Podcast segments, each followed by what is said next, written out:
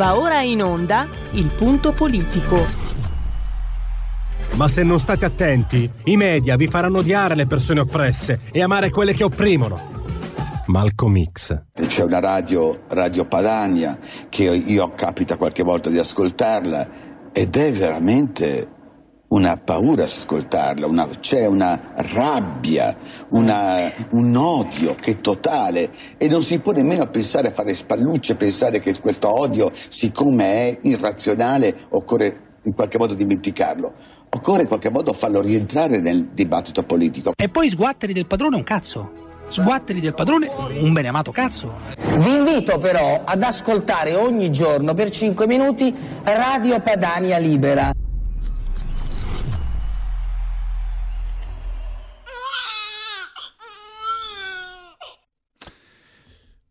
Fatti sentire per sostenere la tua radio, per partecipare in prima persona ai tuoi programmi preferiti. Fatti sentire. Abbonati a RPL, facile, economico e democratico. Vai sul sito radiorpl.it, clicca sostienici e poi abbonati. Poi andiamo nel merito. Adesso però ho solo il tempo per la scaletta e se abbonarsi a RPL sicuramente vi garantisce di farvi sentire eh, chi, chi, non ci permette di farci sentire eh, sono coloro che detengono, do, detengono il potere. Eh, per esempio, passa sotto silenzio, eh, solo qualche giornalista lo denuncia, questo rincaro shock horror, lo ha chiamato Iacometti su Libero eh, di oggi, delle bollette. Pensate, delle cifre che hanno fonti come Terna, che è l'agenzia, l'azienda che gestisce l'energia, o GME eh, che gestisce l'erogazione. Allora, eh, previsti, è prevista una spesa di 40 miliardi in più per uh, la bolletta della, dell'elettricità rispetto al 2020. Qual è il problema? Che il governo in manovra ha messo 2 miliardi. Eh, vedete anche voi che ne mancano 38. E poi piove sul bagnato. Cosa ha fatto la Germania ieri? Ha bloccato il, uh, il gasdotto um, russo eh, morale della favola, già più 15%, subito, immediatamente. D'amblè, la bolletta del gas. E attenzione che se questi aumenti vertiginosi comunque dovranno rallentare, vorrà dire che dopo aver toccato il 300 torneranno indietro ma si fermeranno sul 150% in più. Tra pochissimo Sandro Iacometti e poi parleremo eh, allarmi, allarmi, siamo marxisti. È una sempre sulle pagine del quotidiano di Sandro Iacometti, eh, sabato Corrado Occone ha scritto un articolo che mi ha intrigato tantissimo perché qualcosina, devo dire, la pensavo anch'io un po', però Corrado Occone è un saggista, un filosofo e quindi ovviamente ha, ha diciamo degli strumenti eh, per approfondire, ovviamente cerco di farla breve, ma poi con il professor Occone andremo più nel merito. Lui disse: Sì, è vero che le destre, inteso come partiti politici, ma anche eh, gli imprenditori, eccetera, sottovalutano, non danno un peso, eh, diciamo, alla, all'indirizzo culturale intellettuale che deve essere portato avanti insieme a un progetto di società, a una mission, tie, usiamo questa parola. Però è anche vero che l'intellettuale di destra si è fatto irretire e usa gli schemi dell'intellettuale marxista. Marx cosa dice? Nella eh, undicesima tesi su Feuerbach dice il filosofo non deve più interpretare la società, la deve trasformare. Poi arriva scusate qualcuno me l'aveva rimproverato, quello che io considero forse il maggior pensatore del Novecento, Antonio Gramsci, se leggete le lettere dal carcere qualcuno potrebbe anche darmi ragione, anche se stava dalla parte sbagliata, e arriva l'intellettuale organico. Quindi che figura intellettuale? Aggressiva, manichea, eh, che deve individuare, deve individuare un avversario, eh, devi, devi, fare la società nuova, devi abbattere l'avversario. Ma è tutto il contrario di quello che è il pensiero di un, diciamo, eh, uso queste targhe per, per semplificare, del pensiero di un intellettuale di destra. L'intellettuale di destra vuole il ragionamento, vuole la conoscenza, vuole il confronto, e però invece così non è stato. E c'è anche un momento preciso che Ocon individua, quando i neocon, siamo alla fine degli anni 90 negli Stati Uniti, appoggiano George Bush. eh, WW eh, Junior. Guarda caso, questi neocon sono tutti di formazione troschista. Ma ne parleremo. Intanto non faccio perdere tempo a Sandro Iacometti, che abbiamo il telefono ai nostri microfoni. Lo saluto e lo ringrazio per la sua veramente gentilissima disponibilità. Ciao Sandro. Sono qui, ciao, ciao, grazie a voi, grazie a voi. Sono sempre a portarvi cattive notizie purtroppo. Però, sì, eh, però vedi, come, spiego, uh, come ho spiegato ai nostri ascoltatori, Sandro, eh, questo aumento shock delle, delle, bollette, insomma, se non ci sei tu, se, siete, siamo, ci metto anche RPL, in pochissimi a parlarne. È tutto nascosto sotto il tappeto, però poi noi andiamo a pagare, eh? e questo è il problema eh, grosso. A te la parola. Pagheremo, pagheremo, caro, pagheremo tutto, come si diceva una, una volta, no? come gli slogan delle manifestazioni. Esatto. E, e, sì, è, è, esattamente come dici tu, nel senso che purtroppo la, la, la, l'aumento dell'energia è uscito un po' dai radar, ma, malgrado eh, poi siano due, due, due, o tre settimane che non facciamo altro che parlare di energia, di transizione energetica, di, di, di ambiente, perché c'è stato prima il G20, poi Glasgow, eh, la, la COP26. Quindi si è parlato tanto di energia, ma si è parlato pochissimo, e questa è la cosa un po' folle, no? si è, pagato, eh, si è parlato pochissimo degli effetti che questa transizione energetica sta comportando sul, uh, sul mercato dell'energia. E eh, che, che, ne dicano diciamo, le, le, le, i rappresentanti dell'Unione Europea, alcuni esperti no, che sostengono che poi la, la, la, la rivoluzione verde stia impattando solo in minima parte sul costo dell'energia, eh, in realtà diciamo che ci sono tanti motivi che stanno facendo aumentare i prezzi delle materie prime, ma tra questi c'è sicuramente quello della transizione energetica e della decarbonizzazione. Allora, eh, tanto per darvi una notizia fresca che eh, diciamo che non c'è nell'articolo perché è un, è un po' di giornata, eh, oggi mi sono andato a guardare le quotazioni del, eh, del, del, del, famoso del mercato ETS, diciamo che, che, è quello su cui si scambiano i permessi per poter inquinare, sono i permessi per poter emettere la CO2. Ebbene, sono eh, adesso a 67 eh, euro alla tonnellata di CO2 ed sono permessi che le, che le aziende che producono energia o, o anche le, le, le, aziende energivore, le aziende che inquinano, cioè tutti i tipi di aziende, le, le acciaierie, ma insomma anche quelle che producono energia e che quindi questo impatta poi sul prezzo chiaramente dell'energia perché costa di più produrla. Allora è arrivato a 67 euro, un anno fa era sotto i 30 euro. Questo significa che c'è stato un aumento del 150% e questo accade soltanto in Europa perché solo noi paghiamo eh, il, il, il, i permessi per emettere la CO2, eh, mentre nel resto del mondo non lo fanno, nel resto del mondo la, la, la, la CO2 sta a 4-5 euro, cioè nessuno, nessuno paga per, per, emettere queste somme incredibili.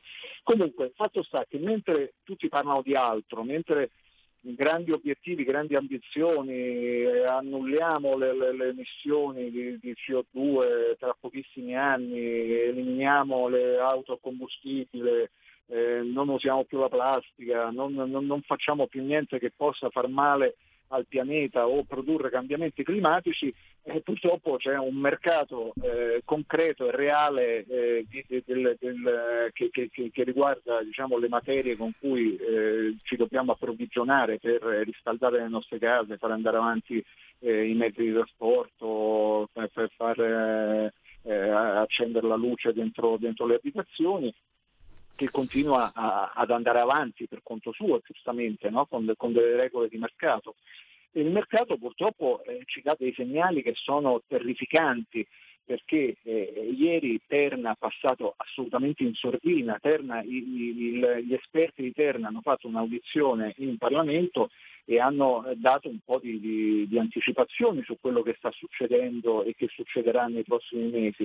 E intanto ci hanno detto che il prezzo dell'energia complessivo è praticamente raddoppiato, quindi è passato da 40 a 80 miliardi. Quindi noi eh, dobbiamo eh, far fronte a questo eh, incredibile eh, incremento della, della, della, luce del gas eh, su cui il governo, come hai già detto tu, come ho scritto io e come sappiamo, eh, ha, ha, diciamo, ha, ha, messo qualcosina per tentare di tamponare, insomma, no?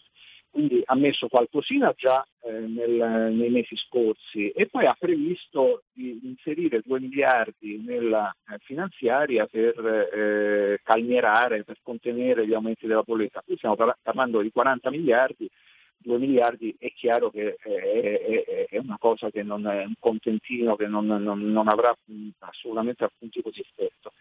Allora, ma la, la, la, cosa più preoccupante è che gli aumenti di 40 miliardi diciamo, già ci sono, cioè sono, sono, già quelli che stiamo subendo in questo momento, ma la, l'avvertimento, la notizia che ci atterna è che secondo le stime attuali, le proiezioni diciamo, sul mercato dell'energia, il trend rialzista, le, le, le, le previsioni del, dell'andamento delle materie prime, il prossimo anno eh, il prezzo dell'energia, che adesso ricordiamolo è aumentato del 200% rispetto all'inizio dell'anno, si abbasserà un pochino, ma rimarrà più alto del 150% rispetto a quello attuale, quindi è un aumento spaventoso.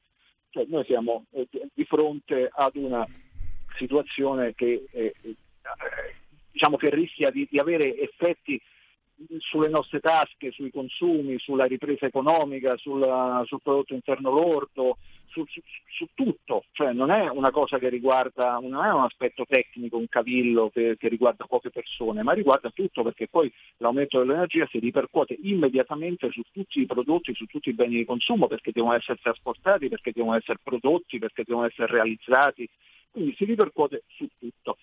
E, e, e noi in questo scenario in cui appunto l'Europa ha perso tempo eh, due, due, settimane a fare gli annunci a Glasgow e, e, la, le, nelle settimane prima si era rifiutata di mettere in atto immediatamente delle contromisure per tentare di fermare questa eh, impennata dei prezzi del gas, che lo ricordiamo è, è, una delle principali materie prime che ci serve anche per produrre l'elettricità, perché il 50% della nostra elettricità è prodotta dal gas, quindi se il gas aumenta, aumenta anche l'elettricità. È, è evidente questo, poi se, se, ci, se, se consideriamo che aumentano anche, appunto, come dicevo prima, i permessi di emissione, è, è, è tutto, sono tutta una serie di fattori che contribuiscono poi ad alimentare questi, questi super rincari. E allora ieri in tutto, in tutto questo, in questo, scenario poi c'è anche eh, la, la, la, Germania che si mette a fare la guerra a Putin per dei cavilli burocratici. Che, allora, che burocratici evidentemente non sono, perché è, è impossibile pensare che la Germania stia eh, bloccando un gasdotto che potrebbe eh, fare immediatamente abbassare il prezzo del gas per una questione di, di, di carte bollate o di, o di, regolamenti, però è, è, è, quello che sta succedendo perché la, la, la, l'autorità che gestisce le reti tedesche ha detto che il gasdotto, il Nord Stream che porta, lo ricordiamo brevemente, che porta il gas dalla, dalla Russia alla Germania e, e quindi poi da lì a tutta l'Europa senza passare per l'Ucraina e la Bielorussia con cui sappiamo che ci sono continue tensioni geopolitiche e militari, per cui alla fine eh, diciamo che eh, rimaniamo ostaggi delle, delle, delle, schermaglie, delle guerriglie tra, tra, la Russia e le sue ex province. Eh, eh, allora questo, questo gasdotto è stato bloccato perché dice non è una società, quello che lo gestisce in Europa non è una società di diritto tedesco e quindi non possiamo eh, autorizzarla, che non è una società araba o una società, non so, de, de, de, di qualche paese sperduto, è una società svizzera che lo sta eh, gestendo. Quindi la società svizzera non va bene e bisogna trasferire tutto in Germania bisogna costituire una società di diritto tedesco, se no le regole tedesche non, non permettono che sia operativo questo gasdotto, che lo ricordiamo è già dalla parte russa, è già riempito, cioè c'è già il gas dentro e c'è una valvola che lo blocca sul confine e che non fa arrivare il gas nella, eh, in Europa, in Germania e in Europa. Questo ha fatto impegnare il prezzo del gas ieri del 15, 16, 17%, oggi sta ancora salendo, è risalito già del 5-6, stanno, i prezzi stanno andando eh, alle stelle ed è una cosa incredibile perché eh, noi attraverso, attraverso quel gas potremmo non solo abbassare i prezzi, ma forse evitare anche uno scenario che sembra un po' di fantascienza, perché eh, diciamo che siamo nel 2021 e, e siamo in Europa, eh, paese occidentale, industrializzato, nel, abbiamo in Europa i paesi più, più, più forti e più industrializzati del mondo, del pianeta, però i, i grandi esperti di energia sostengono che siccome l'Europa non ha fatto adeguate scorte durante l'estate e siccome c'è stata una forte ripresa nel, nel, nell'est asiatico che ha eh, diciamo, assorbito gran parte dell'offerta, l'Europa è a corto di energia, quindi non solo questo provocherà l'aumento delle nostre bollette, ma rischiamo addirittura dei blackout, cioè rischiamo di passare questi esperti che io credo che siano abbastanza affidabili perché sono Ieri ha parlato il, il, responsabile di una delle principali società che, che, che, che commercia in materie prime del mondo e ha detto guardate che, che è una società britannica, cioè guardate che se l'inverno sarà molto freddo e molto lungo, l'Europa rischia di non avere energia a sufficienza per tenere in piedi la, la, la, la luce, il gas, le, le, attività economiche, quindi ci, siamo anche a rischio blackout. Cioè, è uno scenario che a me sembra eh, diciamo, mi sembra folle che nessuno se ne preoccupi. Devo dire la verità, un pochino in passato, un mesetto fa, due o tre settimane fa, Draghi aveva provato un po' a lanciare l'allarme sulle, sull'energia, però devo dire che l'Europa ha risposto nel senso sì, ah, ecco no, la risposta dell'Europa è bellissima perché l'Europa ha affidato ad una commissione la, ehm, la, la, la, valutazione sul nostro sistema eh, energetico eh, in Europa. Cioè ha detto adesso noi affidiamo a questi esperti il, il compito di valutare se il sistema energetico e la eh, formazione dei prezzi dell'energia in Europa è corretta o necessita di, alcune, di alcuni assestamenti o di alcuni interventi. Questa commissione avrà tempo fino ad aprile per deliberare, per arrivare alle sue conclusioni. Quindi praticamente noi saltiamo l'inverno e stiamo fermi tutto l'inverno e aspettiamo la primavera quando probabilmente non ci sarà più bisogno poi di avere diciamo, l'approvvigionamento di energia eh, eh, così forte, così eh, impellente come quello che serve d'inverno.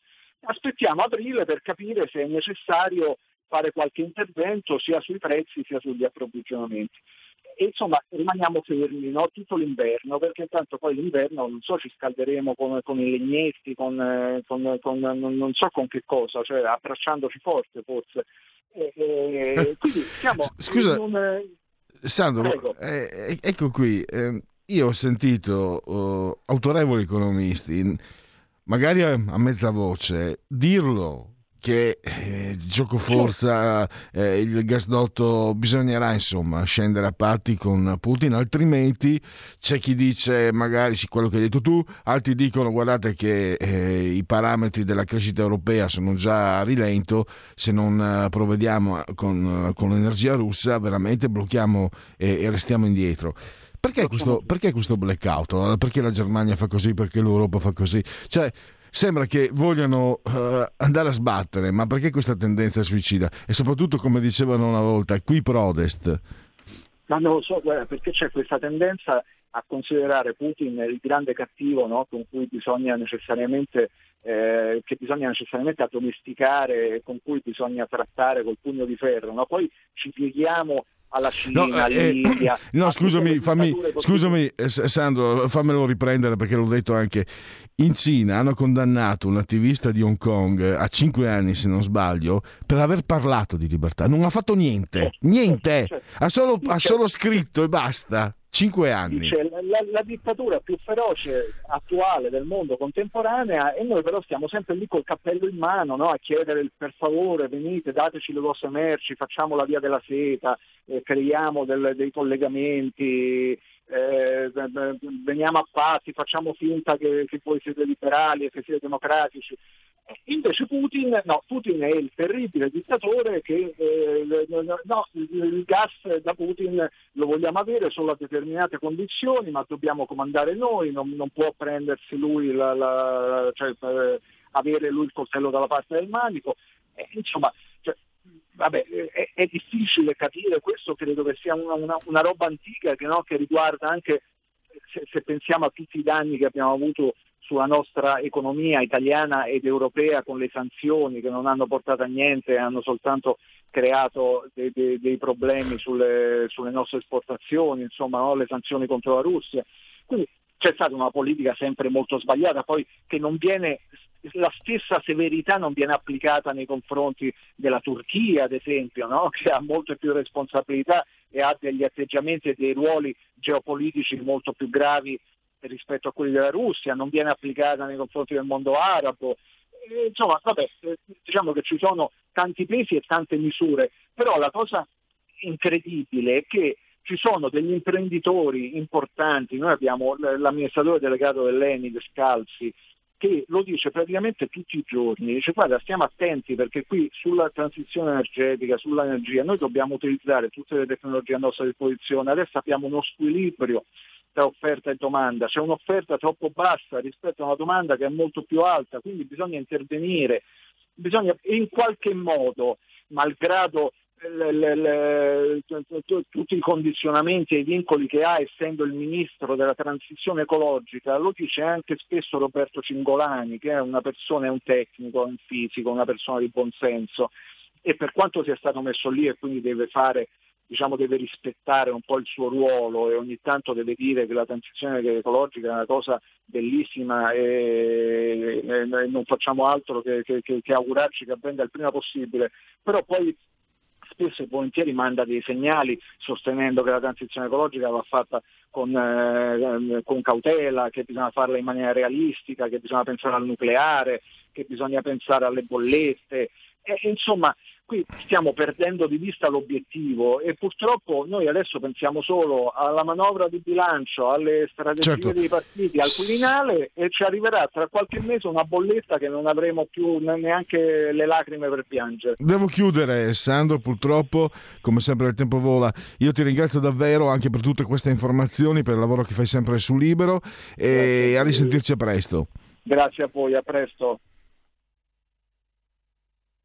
Paola D'Amico, giornalista del Corriere della Sera e autrice della rubrica L'amica degli animali su RPL. Essenziale per la democrazia è un'informazione pluralista e di qualità che non cerca di condizionare o manipolare gli ascoltatori, ma aiuta l'opinione pubblica a formare un proprio pensiero critico. E allora anch'io, l'amica degli animali, dico abbonatevi a RPL. Fatti sentire per sostenere la tua radio e partecipare in prima persona ai tuoi programmi preferiti. Abbonati a RPL. È facile, economico e democratico. Vai sul sito radiorpl.it, clicca Sostienici e poi abbonati.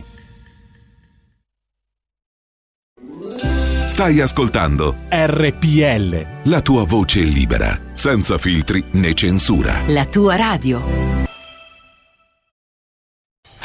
Porta con te ovunque RPL la tua radio. Scarica l'applicazione per smartphone o tablet dal tuo store o dal sito radiorpl.it. Cosa aspetti?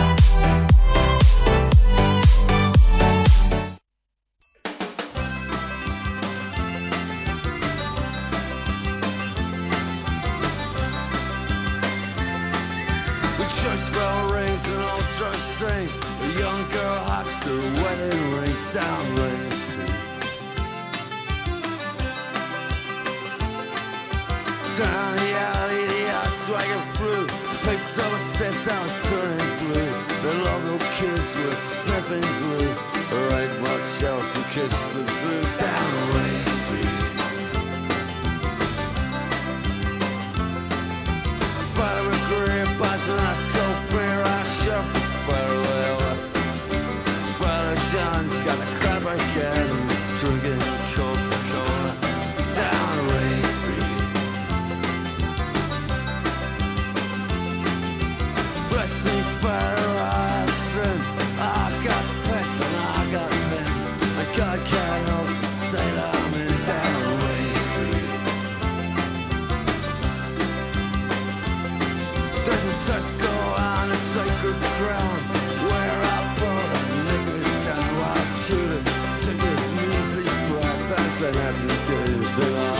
all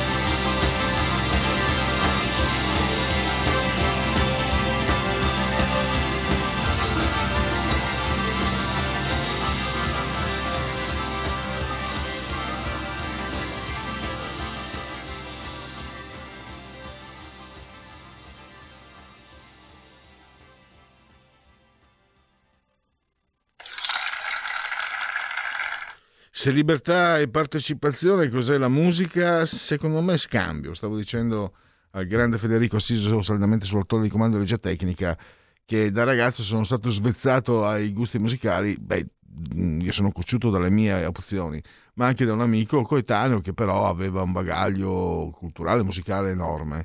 E, e credo che non sia insegnare, credo sia scambio. Scambio. E questo naturalmente richiede che vi sia predisposizione anche a non eh, fossilizzarsi sui generi.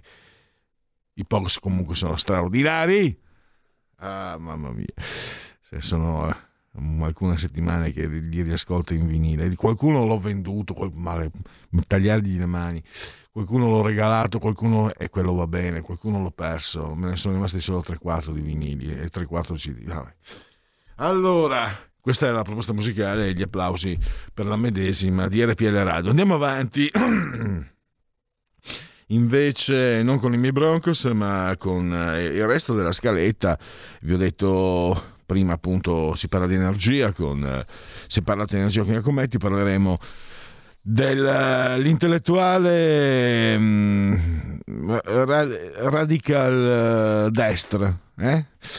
E con Corrado Accone. Intanto completo la scaletta, naturalmente le rubriche, lo sapete, genetriaci, eh, grazie a mm, proprio Federico per eh, il qui Parlamento avremo Mauro Sutto, avremo il naturalmente dite la vostra, segui la Lega e naturalmente come ogni mercoledì alle 17.05 le chiacchiere stanno a zero con Alessio Musella e oggi si parla di skei, non sgay come dicono i romani di noi veneti, i friulani, noi non diciamo sgay.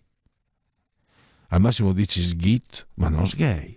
E sgit è un'altra cosa, che non ha a che vedere con, evidentemente con pecunia non olet. Skei, svanziche, qui da Cainarca ho sentito ghello, eh, soldi, i soldi eh, che gli artisti devono versare ai galleristi, quando è il caso di farlo, se è il caso di farlo, se è giusto farlo. Quindi se mh, avete il... eh, una volta si diceva il bernoccolo, il bernoccolo dell'artista, il bernoccolo, eccetera.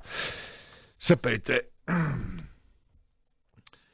saprete, ne saprete da un addetto ai lavori come Alessio Musella che è editore e autore. Eh, allora, pochi ricordano, che gli oceani ricoprivano le nostre Alpi e gli ominidi erano pochi. La Terra è un pianeta vivo in movimento, non tutte le colpe sono dei troppi uomini, anche se è vero che i cinesi non solo sono troppi e producono male. Tranquilli, c'è chi guadagna e chi paga. Maurizio paga sempre pantalone, scommetto. È sempre andata così. E poi ancora, guarda caso, gli aumenti nell'energia sempre in inizio inverno. Io non guido, però mi sposto, guidano altri. Eh, Maurizio, confermami eh, ad agosto gli aumenti della benzina. Quante volte, quante volte. Vabbè. Eh, non c'è, non c'è altro da aggiungere. Intanto qui a RPL se ne parla liberamente, altrove invece si tace quindi è un motivo in più. Tra l'altro, grazie a questa campagna abbonamenti, alle nuove offerte, potete parlarne voi. Voi avrete l'opportunità di farvi sentire. Allora, Federico, prima di eh, dunque fammi vedere perché c'erano due cose che volevo eh, a ricordare agli ascoltatori. Allora, l'altro giorno ho letto su, sapete, ba, uh, Spinoza, la cattiveria del Fatto Quotidiano, e c'era questa, Mediaset, i giornalisti di studio aperto e TG4 avranno un ruolo adeguato alla loro professionalità, leccheranno francobolli. E mi stavo chiedendo, ma quelli del Fatto Quotidiano sanno che eh, Veronica Gentili, che lavora con loro, lavora anche a Rete 4 Studio Aperto? Oppure proprio perché lo sanno, ho detto questa cosa qua, leccheranno i francobolli? Mi è venuto in mente poi, e poi, vediamo, e tra pochissimo andiamo eh, subito alla, alla, eh, alla... Niente, non lo trovo non lo trovo. Andiamo alla sigla della terza pagina, Federico, poi sentiremo il professor Occone.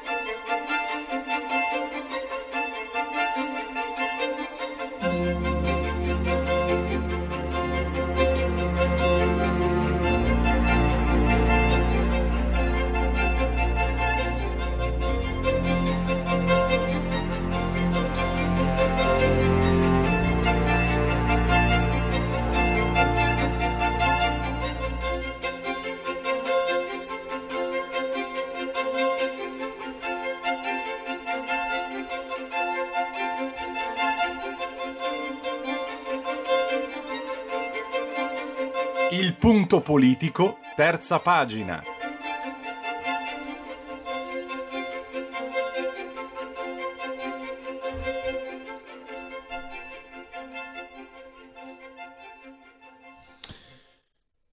Innanzitutto fatemi eh, salutare e ringraziarlo per la disponibilità il professor Corrado Ocone che abbiamo al... Eh, buonasera. Buonasera. Allora, ehm, dottor Ocone, lei ha lanciato la, nei giorni scorsi, fine settimana, su Libero, un, diciamo, un pensiero, un contributo che per esempio già ieri è stato raccolto da, dal giovane Giubilei che spesso è anche il nostro ospite qui a RPL, quindi io credo che quello che lei ha scritto, che a me ha colpito moltissimo, beh, che, che mi abbia colpito per carità è rilevante, mi ha fatto piacere che stia sempre di più però, stia mi sembra uh, muovendo le acque. Gli intellettuali di destra, per somma sintesi, un pochino si piange addosso perché i partiti, quello che fa riferimento alle destre, non dà, non dà peso alla cultura, questo si può dire che sia storico, però lei in questo articolo come dire, eh, svela qualcosa che, che meritava di, di essere di, di, meritevole di riflessione. Il fatto di aver seguito lo schema marxista, il filosofo, il filosofo, pensatore, intellettuale, militante, qui siamo con Gramsci, organico, quindi aggressivo, manicheo, che, che è completamente all'opposto di quello che dovrebbe essere per convenzione dico un intellettuale conservatore o di destra, cioè l'intellettuale che si basa sul confronto, sul ragionamento, sull'approfondimento. E, e questo è un, è un, peccato mortale, credo. Ma le do la parola, professore, prego. Sì, assolutamente. Eh, ma ehm, in effetti lei ha colto precisamente il punto. Allora, eh, ovviamente eh, il mio discorso eh, insomma, si riferisce soprattutto all'Italia. In Italia, come sappiamo, eh, non esiste, non ha avuto mai un peso nel secondo dopoguerra una cultura conservatrice, nel liberale eh, conservatrice, non perché siano mandati, mancate personalità eh, diciamo anche eccellenti in questo campo, ma perché come sappiamo la cultura è stata dominata dalla sinistra e non è stato un caso perché, mm, eh, come pure si sa benissimo, eh, dopo la divisione di Yalta, che stabiliva che in qualche modo l'Italia eh, rimanesse sotto l'influenza eh, occidentale, quindi degli Stati Uniti, il Partito Comunista Italiano che eh, eh, era un partito in stretta connessione con quello di Mosca, con eh, l'internazionale comunista e quindi con quello di Mosca, e capì che il discorso in Italia non poteva essere eh, impostato in tempi rapidi e che quella che era stata un po' l'illusione della resistenza, cioè il fatto di una rivoluzione che liberasse dal fascismo per poter instaurare la rivoluzione socialista, almeno così la interpretavano i comunisti, che alla resistenza dettero diciamo, un contributo maggiore in termini di, eh, dire, di guerriglieri. E una volta che fu appurato questo, eh, Togliatti capì che doveva mh, cominciare un discorso più di lunga durata e, per, per, e impostò questo discorso di lunga durata con tutta una serie di operazioni culturali che tesero un po' a screditare la vecchia cultura italiana anche conservatrice che veniva eh, se non identificata con il fascismo sicuramente come supportatrice dello stesso. E beh, cominciò eh, un'operazione di penetrazione nelle, nelle accademie, nelle case editrici, eh, sui giornali, eccetera, eccetera. E, e, così ci fu di fatto quasi una spartizione fra i due partiti di massa. La democrazia, la democrazia cristiana eh, eh, aveva il potere politico, almeno quello sostanziale, cioè i ministeri chiave dell'interno, eccetera, e poi come vedremo nelle regioni insomma il discorso era diverso, mentre, eh, mentre diciamo, ai comunisti eh, spettò eh, questo progetto, spettò la cultura e diciamo, eh, poterono attuare attraverso appunto un discorso di lunga, eh, di lunga eh, durata una vera e propria egemonia culturale sostanzialmente.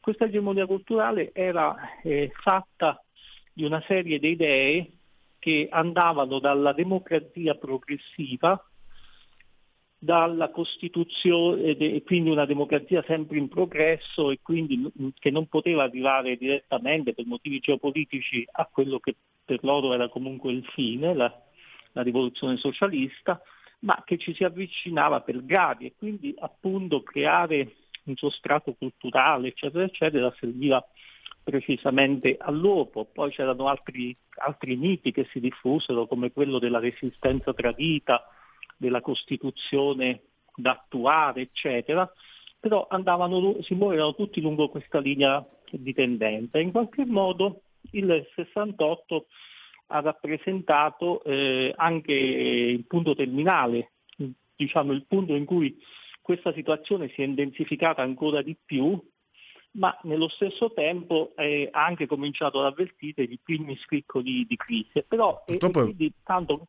tanto, che poi la sinistra in qualche modo ha anche cambiato pelle, però è, rimasta, eh, è rimasto comunque, eh, anche per motivi, come posso dire, di costruzione storica, il più solido baluardo eh, dell'ambito culturale, che è un ambito che la destra eh, ancora oggi, secondo me, continua un po' a sottovalutare.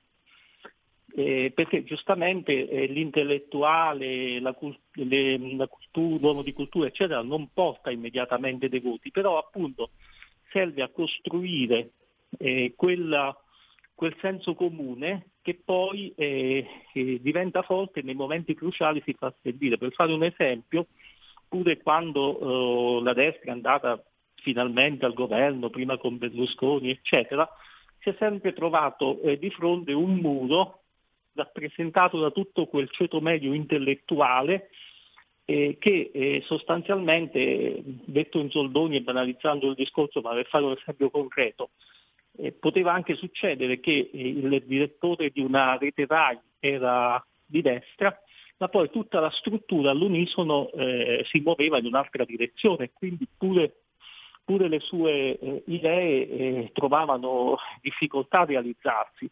Quindi un po' per disinteresse da destra, un po' perché eh, ci si è trovato di fronte a questo stato di fatto, la, la cultura, giorno di cultura diciamo, di destra in Italia ha continuato a non avere un, eh, un peso specifico in ambito politico, è stato isolato, escluso, stigmatizzato, eh, io penso pure ai grandi festival, eccetera, c'è tutto un insieme di eh, eh, di, eh, di, persone che li affollano, che, sono, che si richiamano alla cultura di sinistra che comunque appartengono a quell'area politica.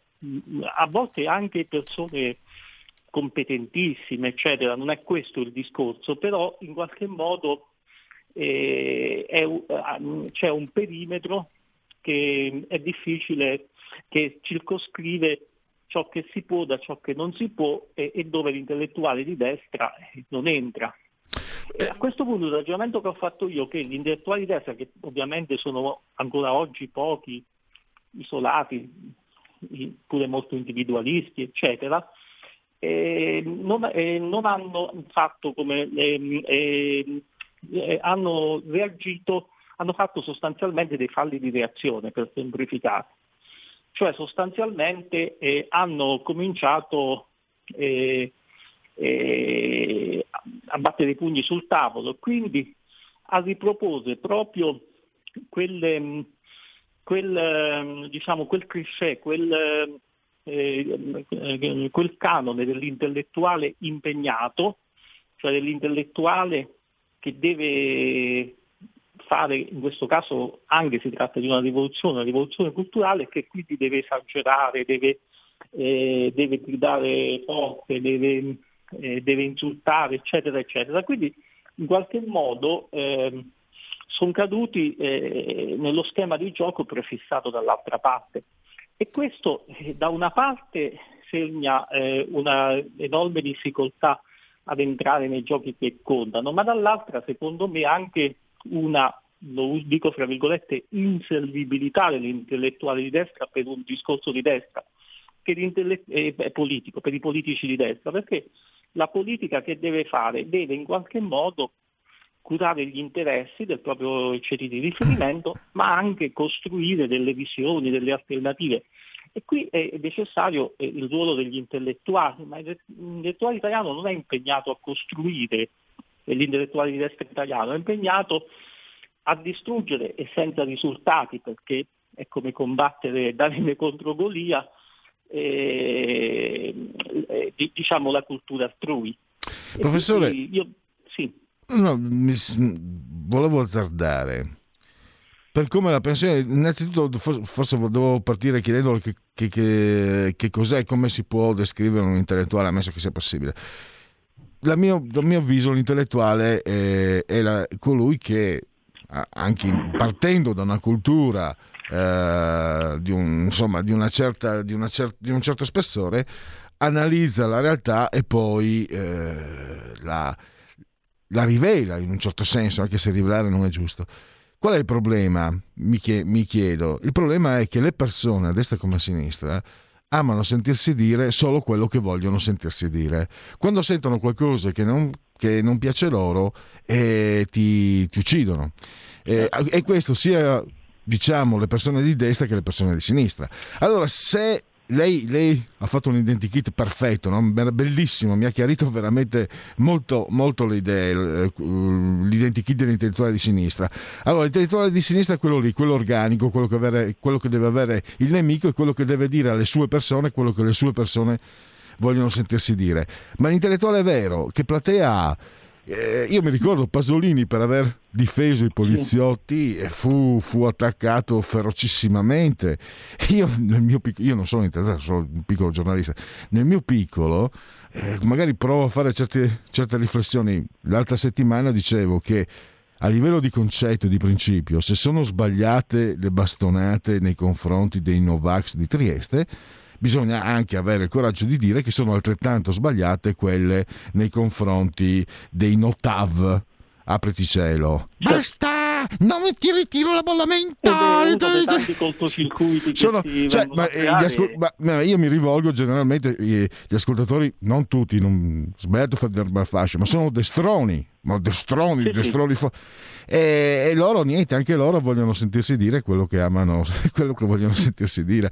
Quando gli provi a, a dire qualcosa anche, ma soprattutto qualcosa di, è quello che mi avvilisce. Quando dire qualcosa di reale, di corretto, di autentico, non di sbagliato, lo rifiutano. Quindi l'intellettuale mm, non, non, non mi tira in, in, in, mezzo, sono troppo ignorante, ma la, la persona che, insomma, che voglia dare un contributo di autenticità, di verità, ecco, e a chi, a chi deve parlare?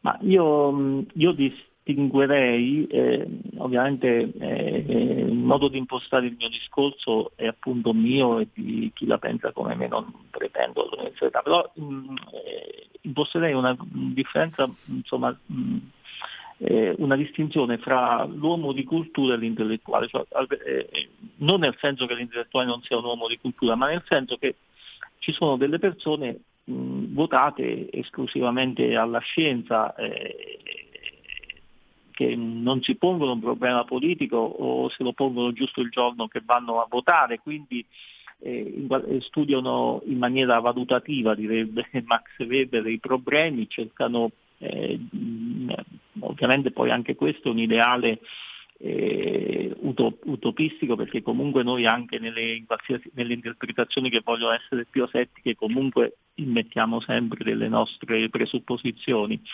Eh, però diciamo ci sono de- degli uomini di cultura che sono interessati solo alla scienza, non sono interessati alla politica. E poi, eh, poi, eh, e poi sono, c'è il cittadino, l'uomo come cittadino che è chiunque, è l'uomo di cultura, è l'uomo libero professionista, l'imprenditore, l'operaio, che è cittadino il giorno in cui va a votare o comunque fa altre si interessa della cosa pubblica. E però, poi, però c'è secondo me una terza dimensione che è quella appunto dell'intellettuale, che fu un termine pure nei termini, noi siamo un po' debitori della sinistra, che fu usato per la prima volta proprio da, da Gramsci. E comunque ehm, c'è un terzo ambito che potremmo chiamare di cultura politica, che è eh, in sostanza eh, la cosa politica è qualcosa che non si può improvvisare perché deve servire alla politica per dare una visione, uno spessore e, e una linea fra 10.000 virgolette a quello che si fa e si dice, ma eh, deve essere credibile eh, anche da un punto di vista intellettuale, quindi deve essere fatta eh, da persone che comunque hanno mh, pure vissuto quell'ambito dello studio disinteressato e puro, rispetto, ammesso e non concesso che sia possibile. E in effetti l'intellettuale comunista tipo, poi c'è l'intellettuale di sinistra post-comunista che è insomma quella cosa politicamente corretta che, che conosciamo oggi, però l'intellettuale comunista classico rispondeva a questo ideale perché c'era, eh, come posso dire, il grande storico dell'arte, Ranuccio Bianchi Bantinelli, che già era stato accademico d'Italia col fascismo, poi passò eh, con i comunisti e comunque da, mh, un, eh, rimane uno dei più grandi storici dell'arte, non ha difficoltà ad ammetterlo chiunque, pure uno di destra. Poi però eh, lui nel momento in cui faceva politica eh, eh, in qualche modo eh, cer- ehm, eh, prostituiva la sua cultura eh, al fine della rivoluzione.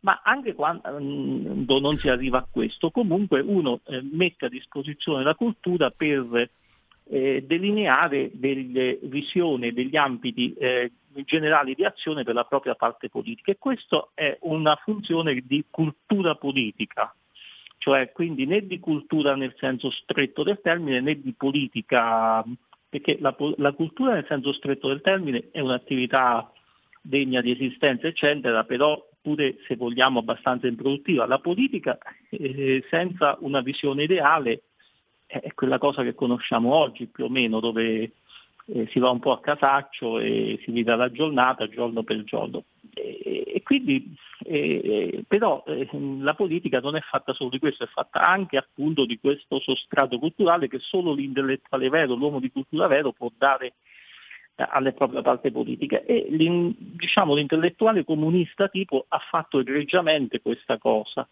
Poi, eh, poi si, eh, questa cosa eh, non era più spendibile perché insomma, si è scoperto tutto l'improponibilità del comunismo, eccetera, eccetera, e c'è stata un'evoluzione di questa figura che, dell'intellettuale impegnato che era l'intellettuale saltriano, per esempio, che è diventato eh, l'intellettuale di sinistra che conosciamo oggi, politicamente corretto, che eh, vuole controllare il linguaggio, vuole controllare eh, chi accede alla cittadina, cittadella della cultura e chi non può farvi parte, eccetera, eccetera. E comunque sempre con il, fi- con il fine di servire eh, alla propria parte politica. E questo eh, lavoro, quindi non esiste una cultura di destra, non esiste una cultura di sinistra, esiste la cultura tu cure e poi esiste la cultura politica di destra e la cultura politica di sinistra. Certo, professore... Ora, questo diciamo, ambito di mediazione in Italia non sussiste perché ci sono pure tanti intellettuali di destra eh, che, mh, mm, però intervengono nel dibattito pubblico prima di tutto con molto individualismo, ecco, questa è una caratteristica del quale di destra che anche nel, forse è una caratteristica positiva, cioè eh, ognuno se ne va un po' per la sua strada, è difficile fare squadra tra gli certo. intellettuali. Professore, magari purtroppo abbiamo esaurito lo spazio. Io spero di, di, poter riprendere magari la prossima settimana, insomma, compatibilmente con, i, con, sua, con i, suoi tempi, eh, perché non possiamo fermarci qui, direi. Intanto eh, possiamo, dobbiamo fermarci, ma poi proseguiremo. Grazie ancora a Corrado Ocone. Allora, grazie e buonasera. In quanti ti promettono trasparenza, ma alla fine ti ritrovi sempre con il bollino rosso e non puoi dire quello che pensi. RPL, la tua radio. Non ha filtri né censure. Ascolta la gente e parla come la gente.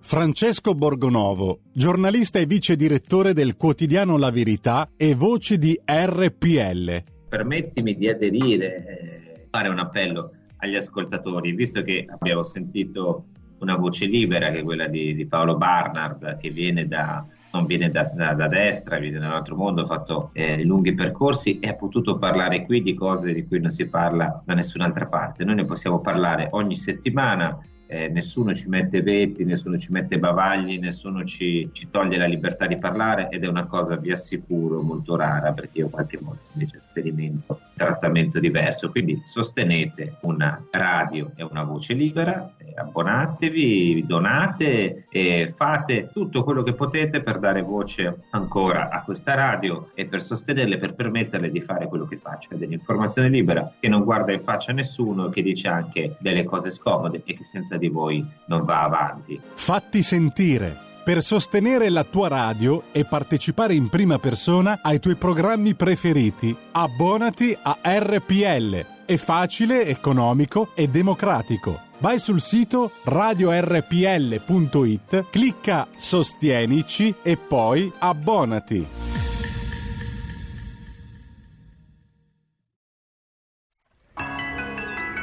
La notte di RPL diventa magica.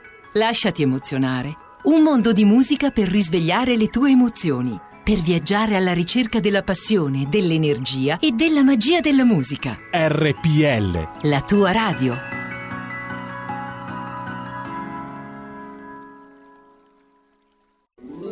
Stai ascoltando RPL. la tua voce libera, senza filtri né censura. La tua radio.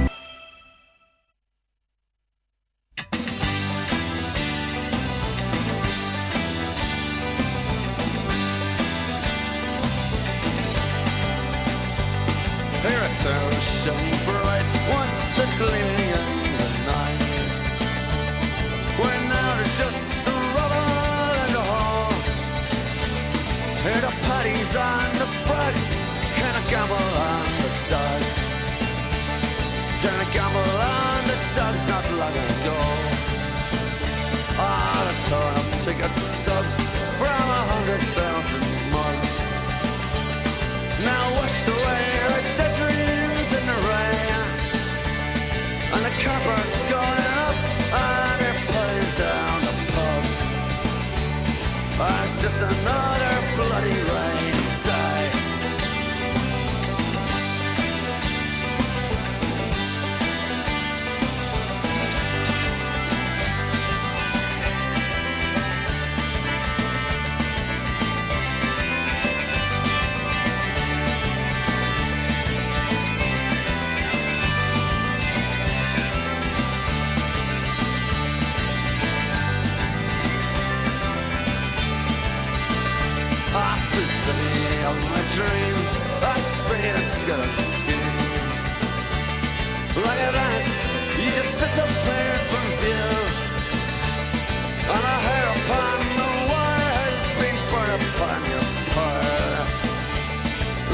Like a placard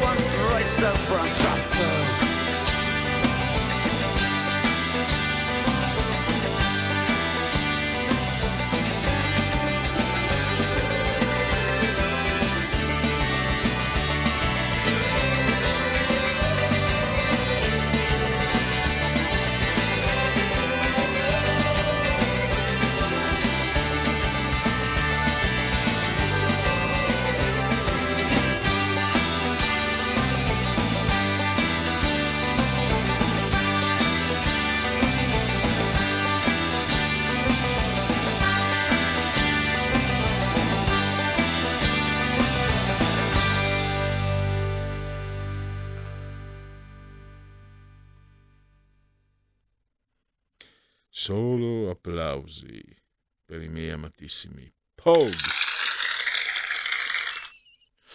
Dunque, seconda, seconda parte, secondo tempo, dopo ci sono i supplementari del punto politico che oggi purtroppo per voi e ancora più purtroppo per me è a tempo pieno XXL. Allora, vediamo un po'. Eh, qui arrivano. Vediamo, vediamo un attimo. Questo è un messaggio, un messaggio arrivato via WhatsApp. al professore, sono Giovanni della provincia di Novara e io ho sempre avuto in mente una cosa e vorrei mm, un suo parere. E io credo che la difficoltà della, della destra è che la cultura di destra è molto più difficile da, da recepire, mentre per la sinistra basta una qualunque Greta Thunberg o, o politi- politicamente corretto o altre scemenze del genere. La ringrazio e buongiorno.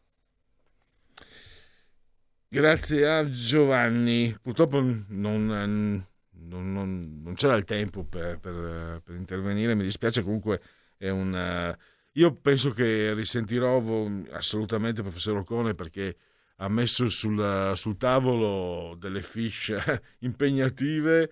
Ho visto che Francesco Giubilei oggi, no ieri, ieri oggi, lo ha, ha, ha risposto, cioè ha raccolto e quindi un dibattito proprio su questo. Eh, non la chiede a me Giovanni l'opinione, io gliela do lo stesso, però il punto è che io vedo che non, è, non c'è questa gran differenza tra popolo di destra e popolo di sinistra, anche se il professor Gervasoni ha scritto della differenza eh, antropologica e magari nei prossimi giorni lo chiamerò a parlarne.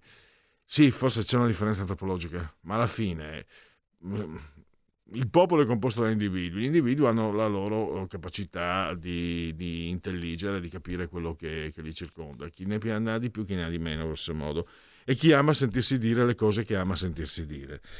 Perché io, per esempio, mi ero addentrato, ho provato, leggo il manifesto Acqua Fresca. Beh, mi era anche piaciuto molto il manifesto di Marx provato ad entrarmi la critica eh, di, la lettura di Feuerbach di, di Marx eh, non è facile, non è semplice, non arriva, eh, posso dirlo io, insomma, che mi permetto di dirlo, io sarò più ignorante, però per esempio Carlo Emilio Gadda, ci sono, posso dire che eh, pochi lo hanno capito al volo come ho saputo capirlo io, anche se quello era uno scrittore e non un filosofo. Karl Marx è ostico, quindi in un certo senso, come è giusto che sia, eh, non si può semplificare.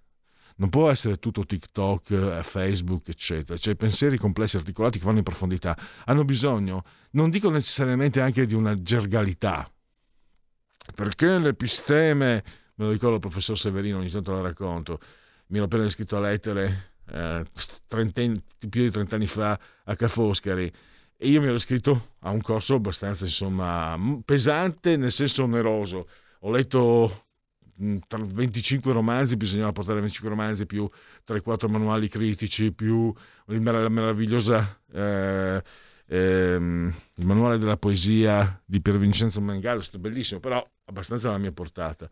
Però vedo la freccia scritta, scritta col pennarello eh, letteratura italiana moderna contemporanea. Vado vedo vedo l'emiciclo buio, in fondo questo omino con gli occhiali scuri e comincia a parlare, l'episteme, il...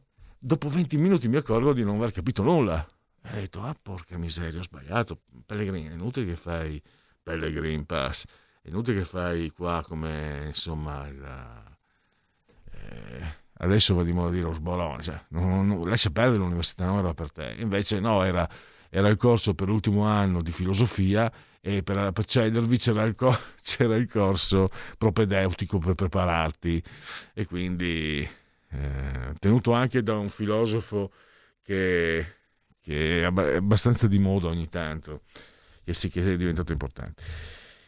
Quindi dicevo i concetti hanno bisogno comunque di un linguaggio, anche di un gergo e quindi è anche giusto che siano che, che debbano impegnare la mente, che debbano, che debbano mm, io trovo che sia eh, Schopenhauer sia relativamente facile da comprendere, però ci vuole il suo tempo perché i concetti sono e probabilmente il tempo, il tempo che vale la pena perché la comprensione di concetti più complicati forse ti permette di avere più strumenti per leggere la realtà che ti circonda, mentre eh, comprendere un post, un like, eccetera, non, non, eh, non, ti, non, ti, ci vuole nulla, però in cambio forse non avrai nulla come strumento per comprendere la realtà che ti circonda. Vabbè, ragionamenti di libertà per carità.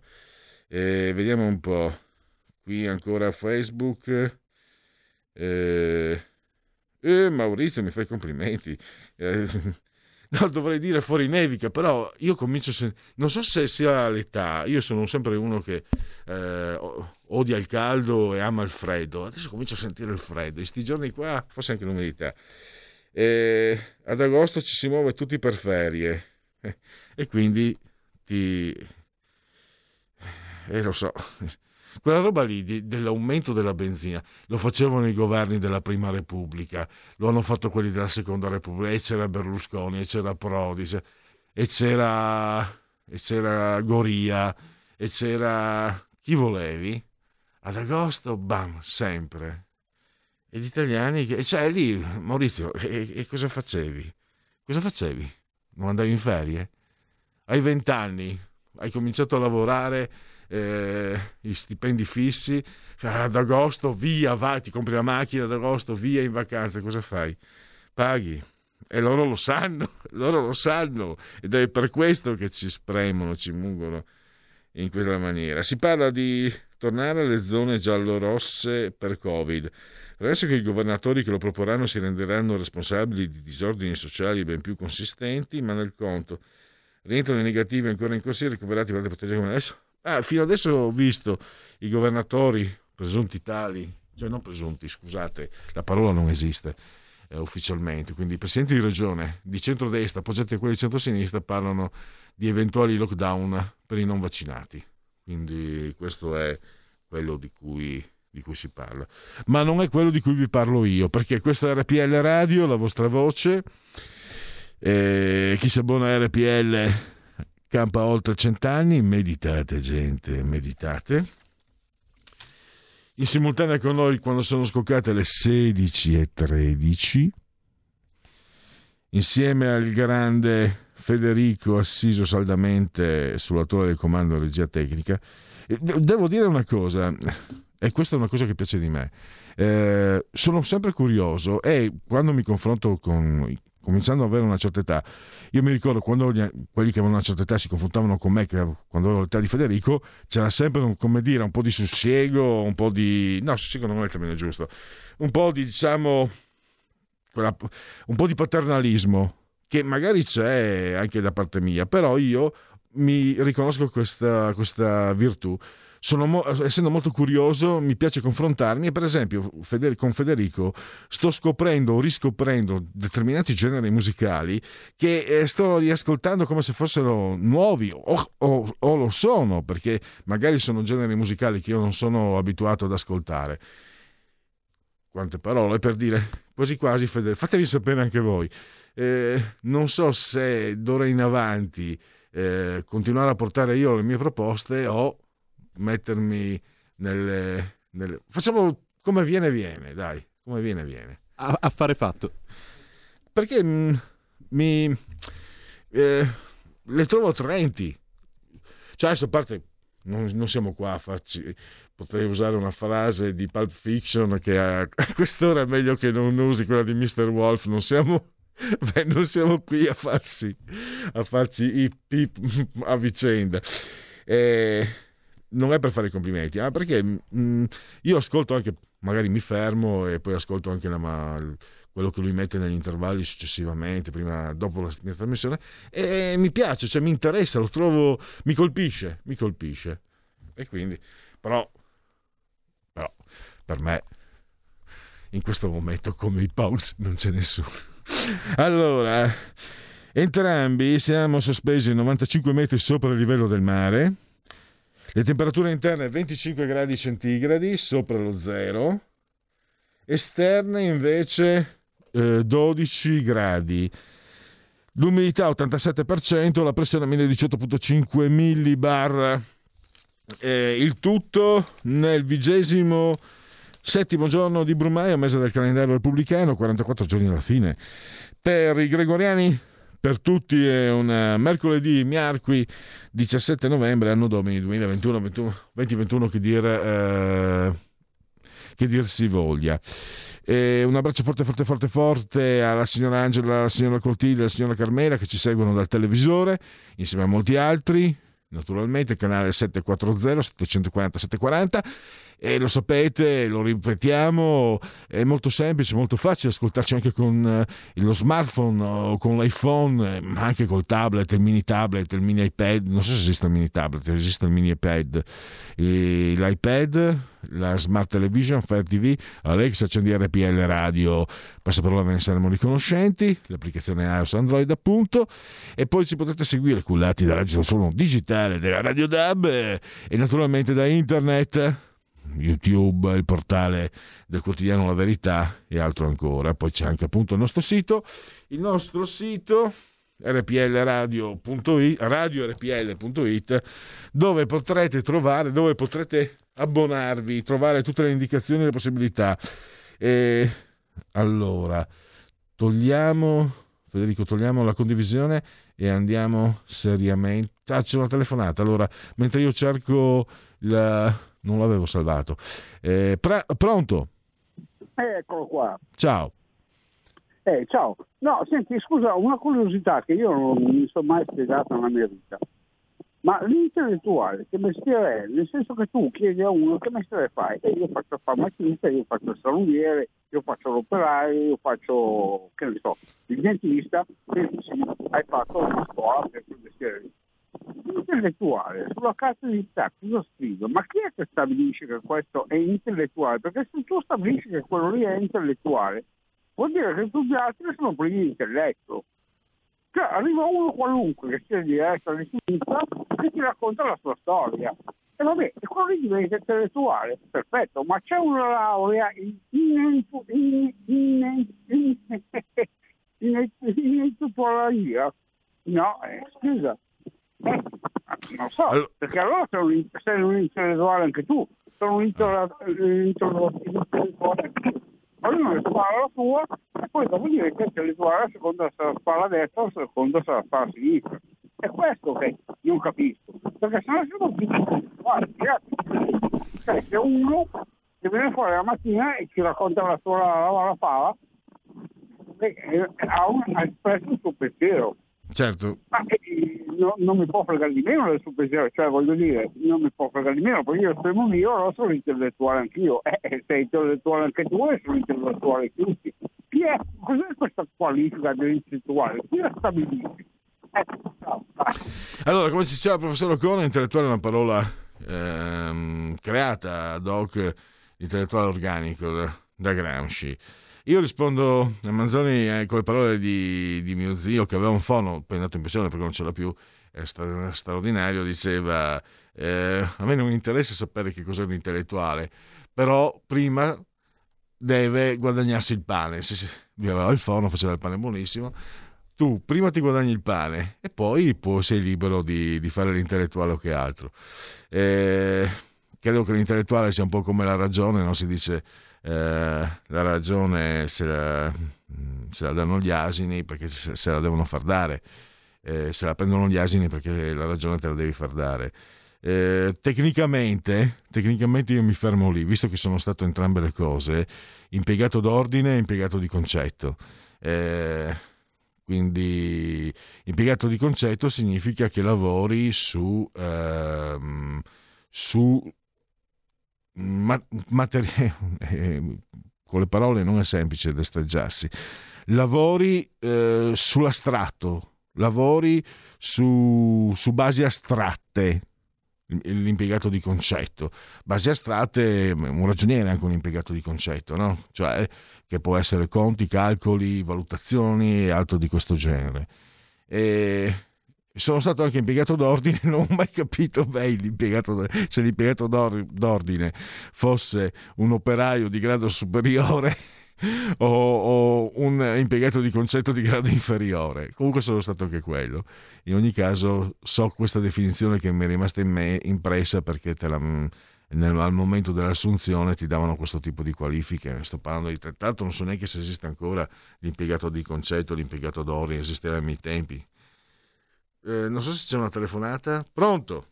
Sì, ciao, sono perfettamente d'accordo con Manzoni, ma chi è che ti dà la patente di intellettuale? Io vorrei sapere quello, anch'io come Manzoni. Chi è che ti dà la patente di te? Cioè, dove, do, deve essere un intellettuale più intellettuale di te. E chi gli dà la patente a quello lì di essere intellettuale più intellettuale di te? Un intellettuale più intellettuale più un intellettuale più... Ma allora, qui non ne finiamo più. Se tutti quelli che vanno in televisione e si tacciano per intellettuali, guarda caso, vanno per il 90% su delle trasmissioni che, che fanno capo al PD o, o, agli intellettuali di cosiddetti di sinistra. Va bene? Ma questa gente qua va in queste televisioni per avere, per, per avere un, un, un, un certo feeling col pubblico. Perché se tu no, io ascolta, io avevo un amico, cioè ce l'ho ancora, perché non è ancora morto, era un bravissimo pianista, no? Questo qua un bel giorno per sbarcare il lunario doveva, doveva suonare alla sera al Motta a Milano. E io dico, ma senti un attimo, ma come mai tu non vai mai in televisione come Franco Cerri, come quella gente lì, sei dello stesso livello? Sai cosa mi ha risposto? E se domani io tiro fuori la tessera del PD o la tessera del, P, del, cioè, del PC allora c'era, del PC o la tessera del PSI, do, dopodomani sono in televisione. L'altro giorno c'era un certo scrittore intellettuale ex magistrato, no?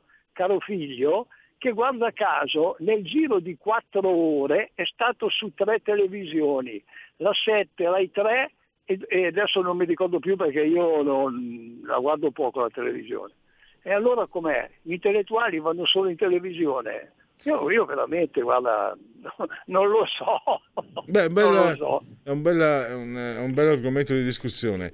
Eh, io di mio posso dire questo per esperienza. Ho notato che generalmente eh, a destra non amano farsi chiamare intellettuale è un termine che viene aborrito anche se ormai è entrato in uso comune, per cui ci si magari qualcuno comunque alla fine eh, entra. A sinistra invece amano molto anche quelli che non hanno nulla a che vedere con, la, con l'intelletto, oserei dire, se non con la cultura. Eh, per esempio ieri abbiamo parlato con eh, Paolo Severini alle 17.30 c'è questo convegno qui a Milano su Melograni e il potere Piero Melograni era un grande intellettuale, ma non si è mai proposto, non ha mai accettato, non ha mai adoperato questo termine intellettuale. E lui era uno storico, uno studioso. Uno stu- forse, forse, non so, mm, poi fatemi sapere quello che ne pensate. Cioè, non è necessario che me lo facciate sapere. Io in questo momento sto pensando che forse eh, è meglio giocare sul termine, sarebbe più giusto, più corretto parlare di studioso, che non è una bella parola, non mi piace molto come suono, però ha una, mh, mm, ha una designazione abbastanza nitida, cioè lo studioso ti immagini sia il professore universitario, non necessariamente, perché Eugenio Montale non era, era diplomato, era un perito, se non un ragioniere, e quindi è una persona che è impegnata. Il professor Pirina, il primo che in Italia ha portato alla luce eh, la tragedia delle foibe, eh, che tutti chiamavano professore, non era laureato, però, eh, lo diceva lui, posso anche ripetere, lo diceva pubblicamente, visto che mio padre ha detto, mi ha lasciato la possibilità di, di, di fare lo studioso e lui portò avanti studi da storico. Poi la laurea è uno strumento magari preferibile, eh, cioè è uno strumento utile, non preferibile, è utile. Ma se non ce l'hai e studi, io mi ricordo eh, di aver conosciuto appena entrato nella sede di Pordenone un signore che aveva 70 anni ed era eh, studioso di archeologia. Lui non aveva avuto modo di studiare, aveva lavorato tutta la vita, però aveva approfondito gli studi ed era, a sentirlo parlare era, era un incanto. Un termine, che, un termine che mi piace tanto e che si usa ogni tanto è ricercatore. Ricercatore, ricercatore, ecco eh, lì magari eh, è un termine che, che, chiede sostegno, cioè ricercatore universitario, ricercatore scientifico, ricercatore magari ha bisogno di un appoggio, diciamo. Vabbè, mi sto perdendo. Eh, allora, devo ancora dirvi, per l'abbonamento, 8 euro e sarete iscritti nel grande libro, il grande libro degli editori, gli editori di RPL. Poi livello speaker corner 16 euro mensili 100 secondi. Avrete 100 secondi per dire tutto quello che pensate. Infatti io sto pensando magari domani chiederò al direttore eh, a parte che per fortuna siete in 37 37, forse 39, quindi non c'è bisogno che ci sentiamo sempre, ma comunque eh, anziché lasciare eh, spazio libero alle telefonate, fare eh, lo spazio riservato ai non abbonati, in modo che si capisca la differenza, perché chi paga per farsi sentire è necessariamente è anche giusto che abbia la precedenza.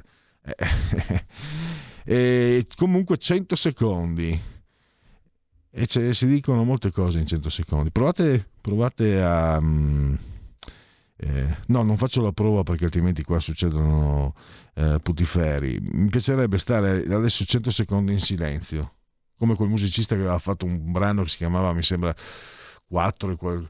cioè, non so se era Kale, non mi ricordo, eh, un brano di silenzio assoluto.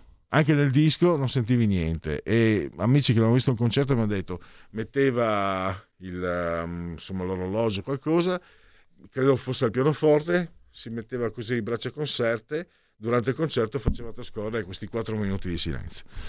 Comunque invece voi avrete 100 secondi per dire la vostra. 24 euro mensili, livello ospite, sarete ospiti all'interno della trasmissione preferita, quindi eh, diciamo che sarete come i nostri intervistati, come i nostri invitati, insomma, grosso modo, non è male, no? Eh, sarete protagonisti, sarete al centro. Non solo avrete modo di far sentire la vostra opinione, ma sarete poi in condivisione schermo sulla pagina di RPL sarete eh, visti da tutti. 32 euro avrete livello conduttore avrete il microfono dalla parte del manico, cioè eh, condurrete insieme. Non è che, insomma, noi non siamo Lazzaroni, non è che facciamo lavorare voi, eh, no, ci saremo noi e a fianco ci sarà chi appunto eh, si è iscritto, si è abbonato livello conduttore 32 euro mensili, concordando la trasmissione e sarete anche voi conduttori. E infine 40 euro livello creator, 40 euro mensili, lì addirittura la trasmissione la preparate insieme eh, al vostro conduttore preferito. Mi raccomando, non devo essere. Vabbè, non mi raccomando, è inutile che mi raccomandi. E chi mi preferisce a me? Au! Au! Chi è? Allora, non mi preferisco neanche, nemmeno io, quindi figuriamoci. Però, appunto, pensate l'opportunità di preparare una trasmissione insieme a Giulio Cainarca, non so se, se, mi spiego, Antonino Danna, Semivarin, Marco Castelli, eccetera. Insomma, eh, credo possa essere... Devo dire che anche a me piacerebbe, insieme ad Antonino, mi piacerebbe eh, preparare una trasmissione, perché è, è anche bello eh, interagire. Dunque, io credo sia arrivato il... Eh, come si dice nel basket con l'intervallo lì? Come? Break, no. Time, c'era un termine ricordo. Time out. Time out. Il futuro appartiene a chi fa squadra. Le radio italiane si uniscono per giocare la partita da protagoniste. Nasce l'app Radio Player Italia. 140 stazioni in una sola rete. Scegli la tua preferita e ascolta il suono perfetto del digitale. Gratis, senza registrazione. Senza interruzioni. Compatibile con tutti i device. Le notizie, la compagnia. La musica, scelta da chi la ama, la conosce e la vive. Scarica Radio Player Italia. Il futuro batte con la radio nel cuore. Anche RPL è disponibile su Radio Player Italia.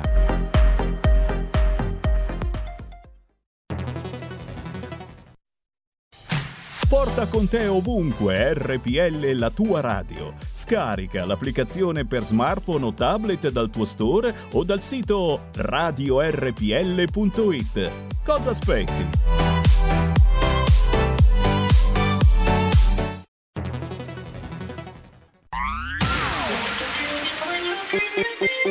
Un suono così non l'hai mai sentito baby? Da Plus molto più di quello che credevi. Programmi, musica, multimedialità.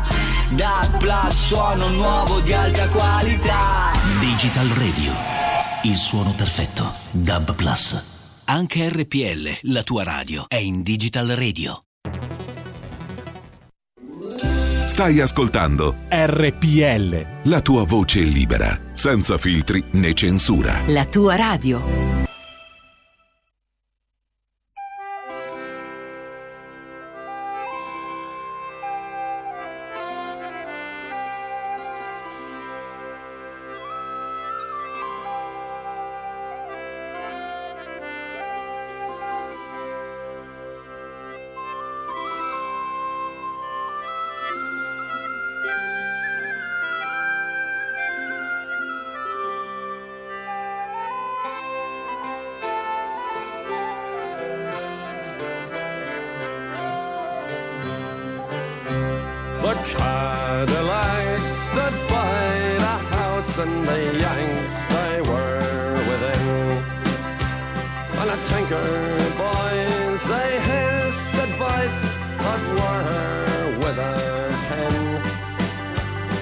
We turned and shook as we had a look in a room where the dead man lay.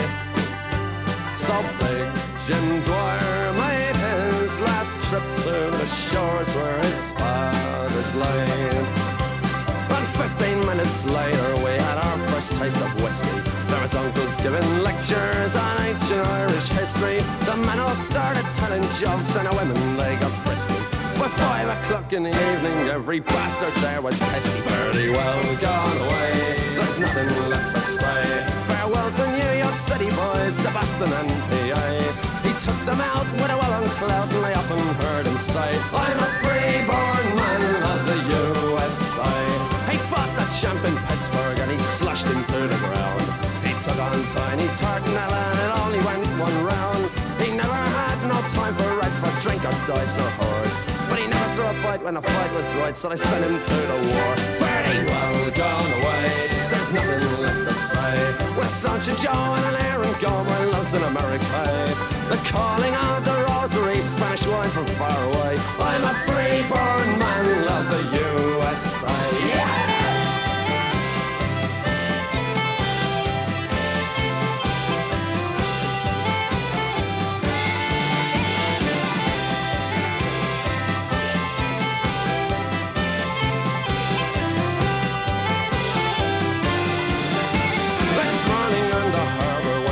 I goodbye to I remembered how I swore that I'd come back to you one day. And as the sunset came to meet the evening on a hill, I told you I'd always love you, I always did, I always will. Fairly well gone away, there's nothing left to say. But to say adieu to your eyes as blue as the water in the bay. To big Jim Dwyer, a man of war, who was often heard to say, I'm a free-born man of the USA. I'm a free-born man of the USA. I'm a free-born man of the USA.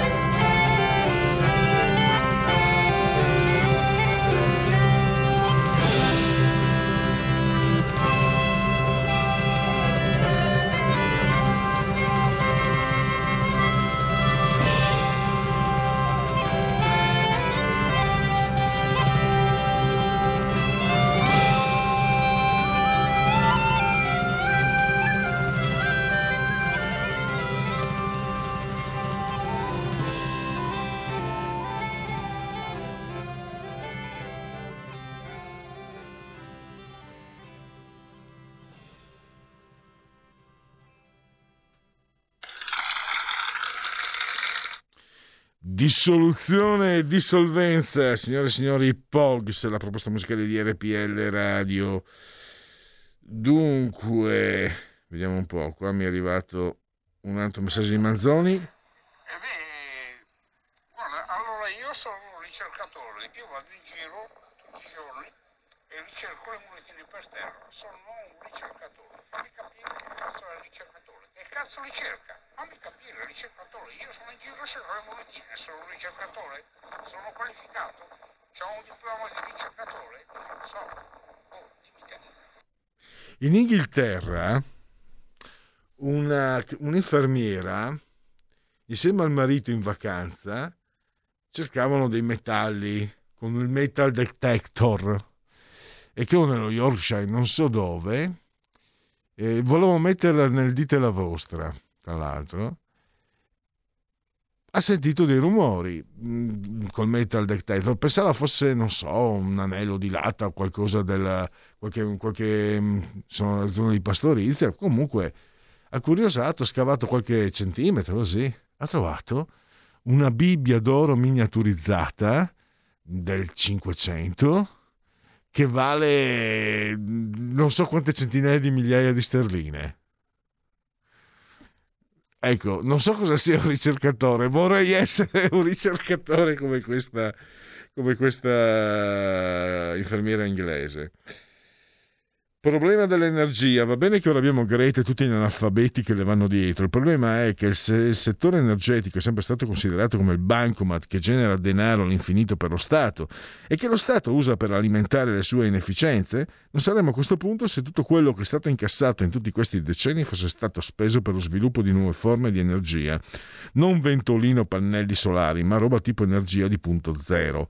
A quest'ora forse non eh, ci saremmo ancora arrivati, ma saremmo già a buon punto lo scrive Andrea da Torino, che lo ricordo è anche ingegnere, quindi è, intellettuale, nel senso che è anche esperto, insomma, cioè ha delle idee che partono anche da una solida base di conoscenze. E poi, qui vediamo un po'. Eh, mi arrivano genocidi, suicidi. Eh, questo è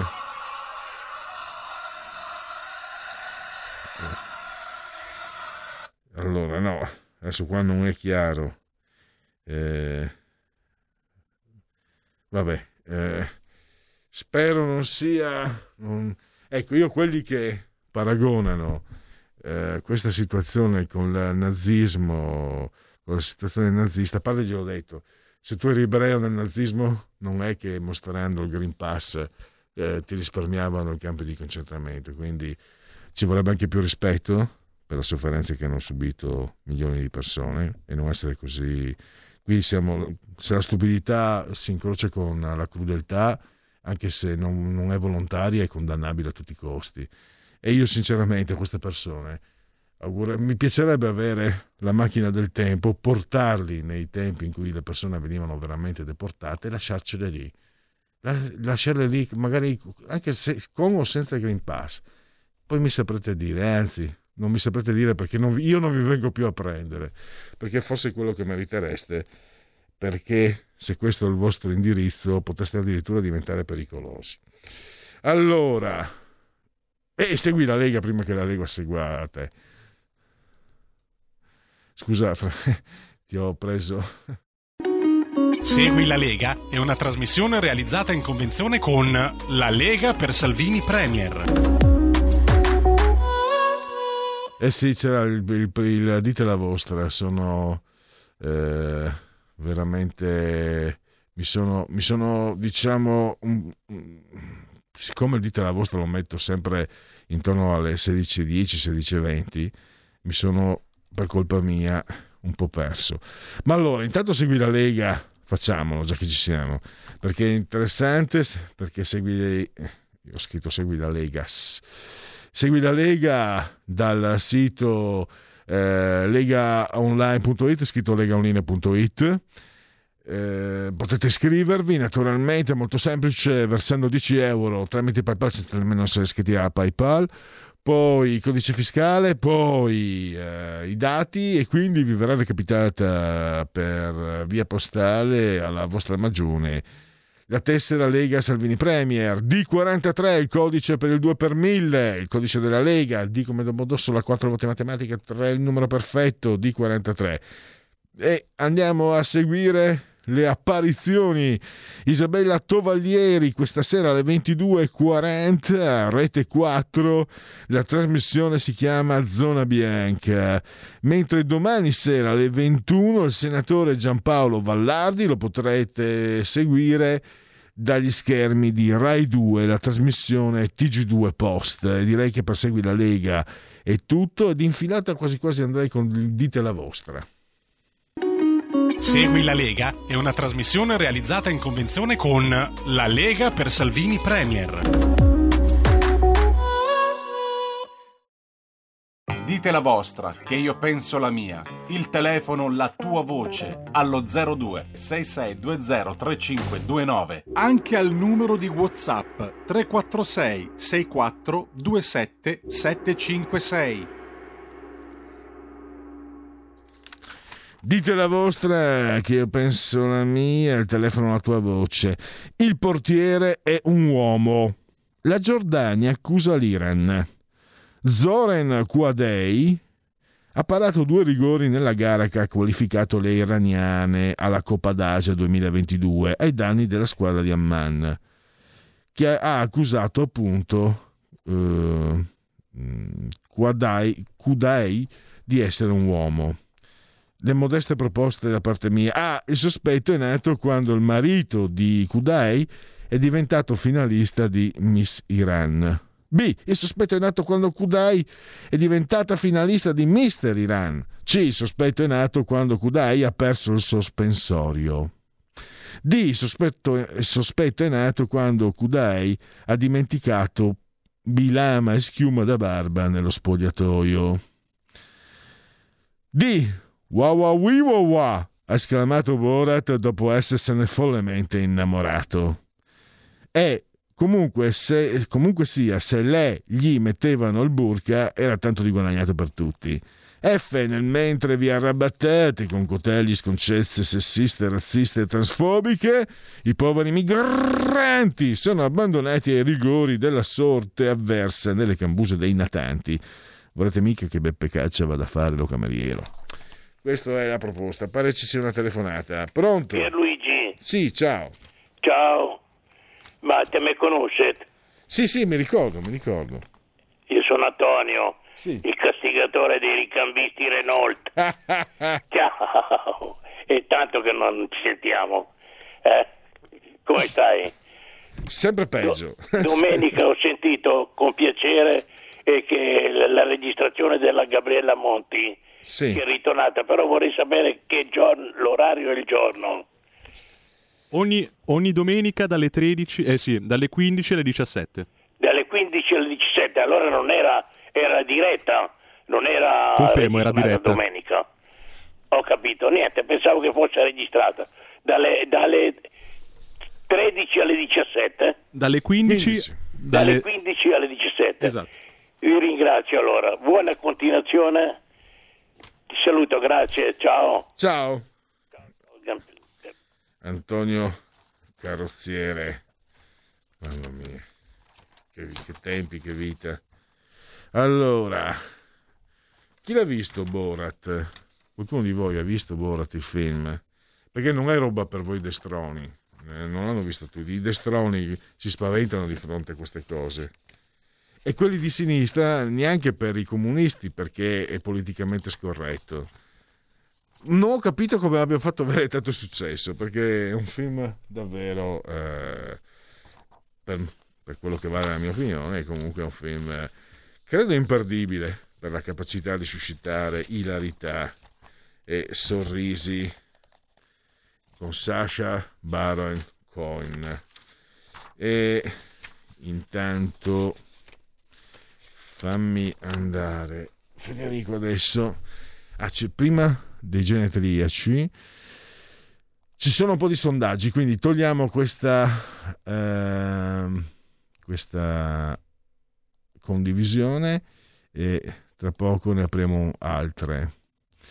Allora questo è un sondaggio EMG PD 19,7 Fratelli d'Italia 19,2, Lega 18,8, 5 Stelle 15,3, Forza Italia 7, Italia Viva di Renzi 4,1 e Azione Calenda 3,5. Stop condivisione.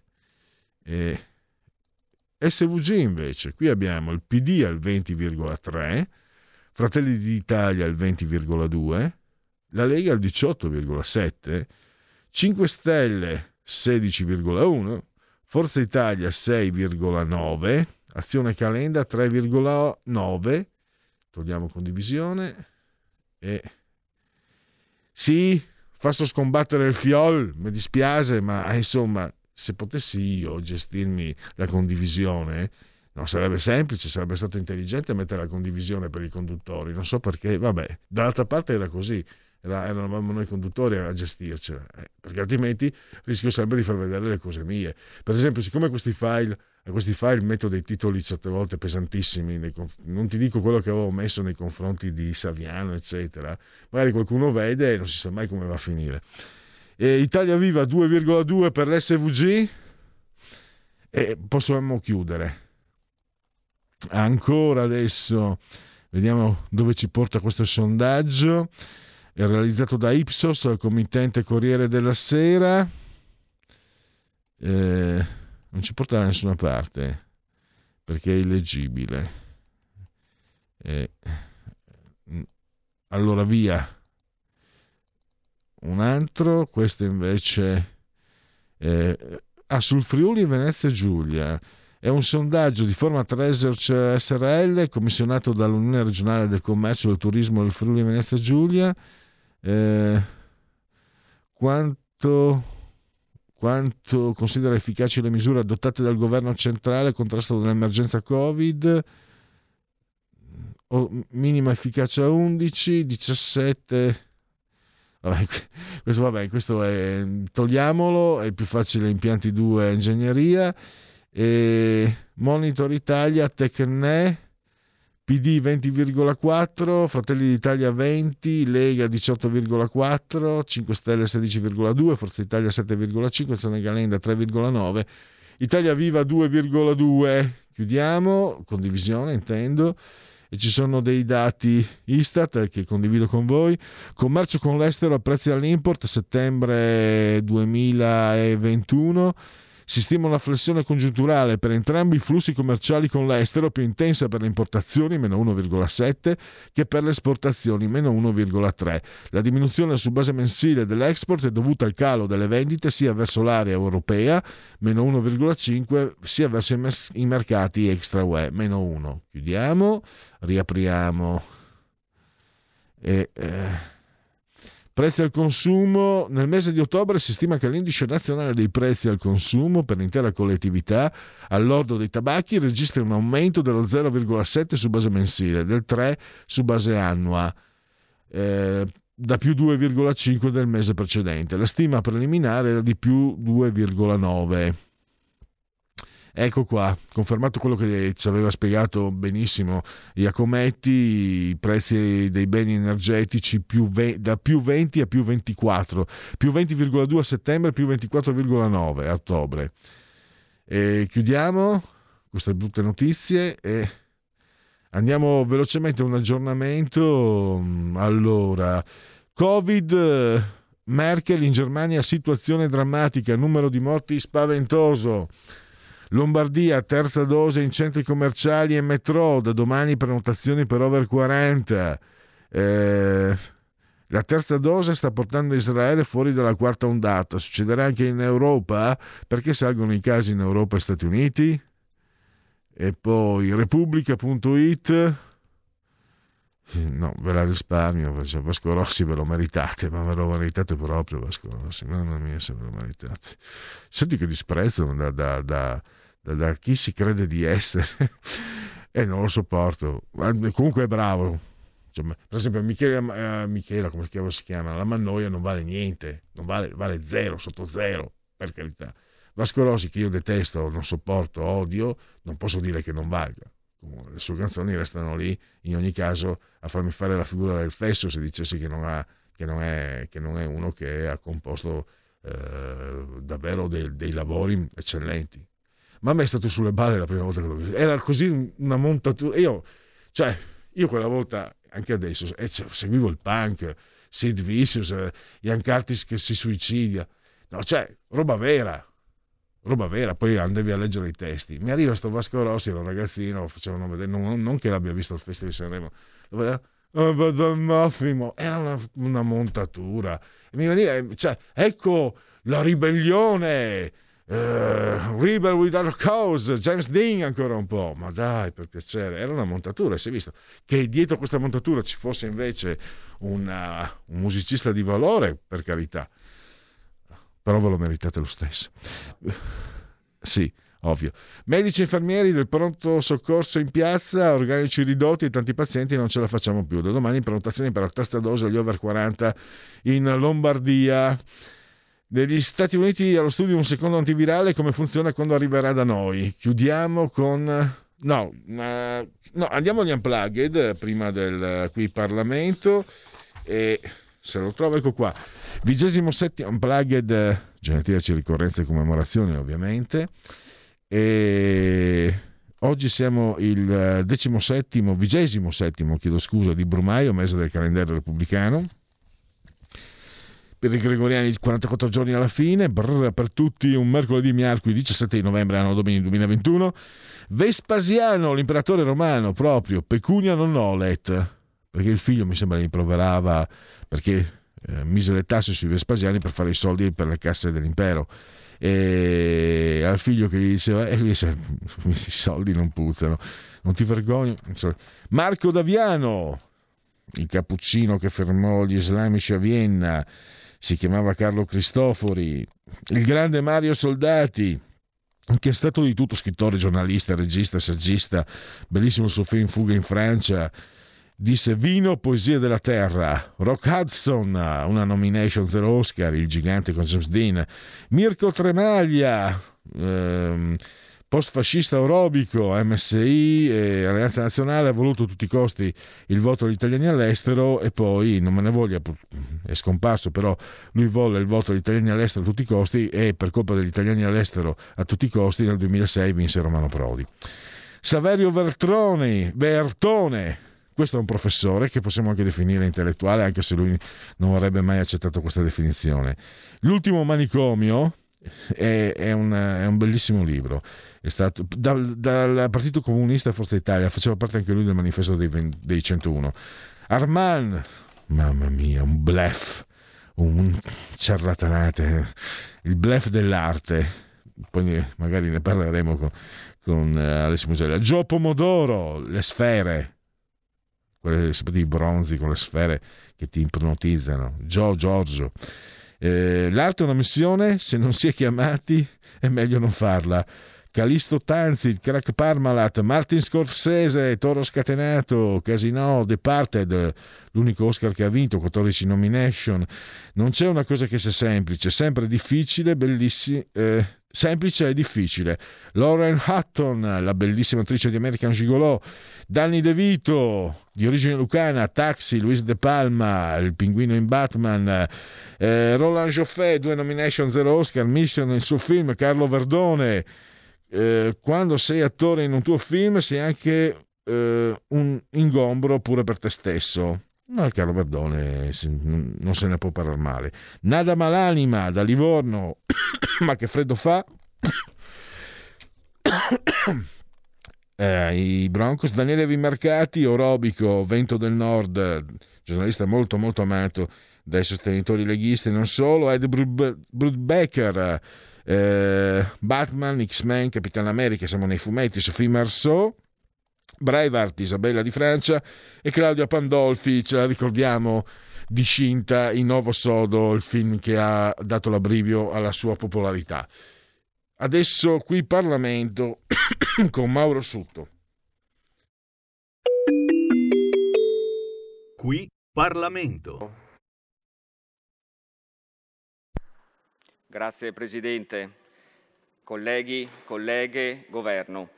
La Lega era già favorevole al decreto Green Pass dallo scorso provvedimento, se inteso come strumento per garantire le aperture e per ridurre indirettamente la diffusione del contagio tramite il controllo. Abbiamo ascoltato il territorio, i governatori che sono sempre in prima linea e fatto una sintesi. Ricordo a tutti, siamo ancora in stato di emergenza sanitaria. Nessuno di noi ha il piacere di tormentare i cittadini con cattiverio seguendo teorie complottiste. Un anno fa eravamo chiusi in casa. Basta lavoro, basta attività sportive, basta scuola, basta socialità. Non credo nessuno voglia ritornare al passato. Siamo favorevoli all'uso in questo caso anche per alcune attività all'interno, però ricordiamo che questo provvedimento accolla un onere economico, una spesa ai cittadini che vogliono esercitare il diritto al lavoro e non per aver trasgredito una norma o un obbligo. Chiedo poi senza polemica, Presidente, se possiamo stare al ristorante all'aperto senza mascherina e senza Green Pass, per quale motivo viene richiesto un Green Pass per chi lavora in solitaria? Qual è il rischio della diffusione del contagio? Nessuno. Stesso discorso vale per i giovani e per lo sport, all'aperto e senza contatto. Personalmente ho visto alcuni protocolli sportivi molto rigidi, e non voglio puntare il dito sulla rigidità dei protocolli, però purtroppo il risultato finale è stato quello che molti giovani hanno abbandonato completamente lo sport, hanno abbandonato l'allenamento. Noi abbiamo chiesto in passato grossi sforzi, soprattutto ai nostri giovani, non possiamo perseverare per questa strada. Come Lega non condividiamo però un uso forzato del Green Pass come strumento per indurre forzatamente la vaccinazione, introducendo un obbligo sostanzialmente mascherato. Non è questo il motivo per cui è nato. Non c'è bisogno di imporre qualcosa, abbiamo l'85% delle persone vaccinate con la seconda dose, la restante quota che è abbastanza fisiologica si può ricercare per la scelta di non farlo, per paura, per non conoscenza dei vaccini. È giusto ribadirlo, noi come Lega siamo sempre per la libertà vaccinale, mai per l'obbligo. Personalmente, Presidente, sono vaccinato da mesi, ma chi non lo è dobbiamo capire per quale motivo non, non, ha fatto il vaccino, non è certo mostrando la forza che si ottengono gli effetti desiderati. Guardo a casa mia, alla provincia di Trento, cui i vaccini ricoveri sono calati del 90%. 12 mesi fa avevamo 368 posti occupati in ospedale oggi siamo a 30. A livello italiano un anno fa avevamo oltre 40.000 contagi, oggi siamo a circa 5.100. Quindi la scienza, è chiaro, ci sta aiutando. Il vaccino, lo sappiamo, serve per lenire i sintomi in caso di contagio, a non finire in terapia intensiva e soprattutto a non bloccare gli ospedali a scapito di altre patologie. Occorre mantenere alta la guardia e rispettare le precauzioni, le precauzioni, come abbiamo fatto fino ad oggi, con la grande differenza però che le attività sono aperte, bar, ristoranti, palestre, attività sportive, piscine. Rendetevi conto però che forzando la mano non aumenteranno i vaccinati, ma si otterrà l'effetto contrario. Bisogna tutti quanti abbassare i toni, discutere, informare, spiegare, essere il più possibile traspar- trasparenti con i dati proprio perché costrizioni e obblighi rischiano di rafforzare i dubbi. Siamo purtroppo arrivati anche agli insulti tra i cittadini, tra i vaccinati e non, ad estremizzare le posizioni che sono entrambe di libertà. Il governo poi non deve sottovalutare le tensioni sociali che, stanno, che stanno prendendo piede in Commissione abbiamo sempre lavorato seriamente, affrontando tutti i provvedimenti relativi alla pandemia con lo scopo di migliorarli, perché nessun decreto legge nasce perfetto e i commissari dentro una commissione hanno l'obbligo di portare le istanze che ritengono opportune e la commissione e l'Aula serve proprio a questo, a rendere migliori i provvedimenti.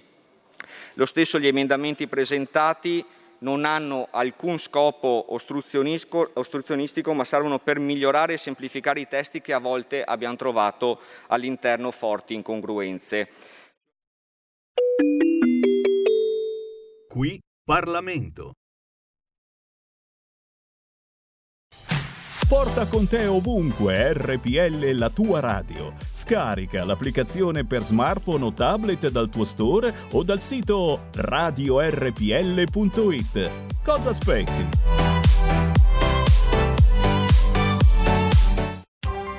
Coming Soon Radio, quotidiano di informazione cinematografica.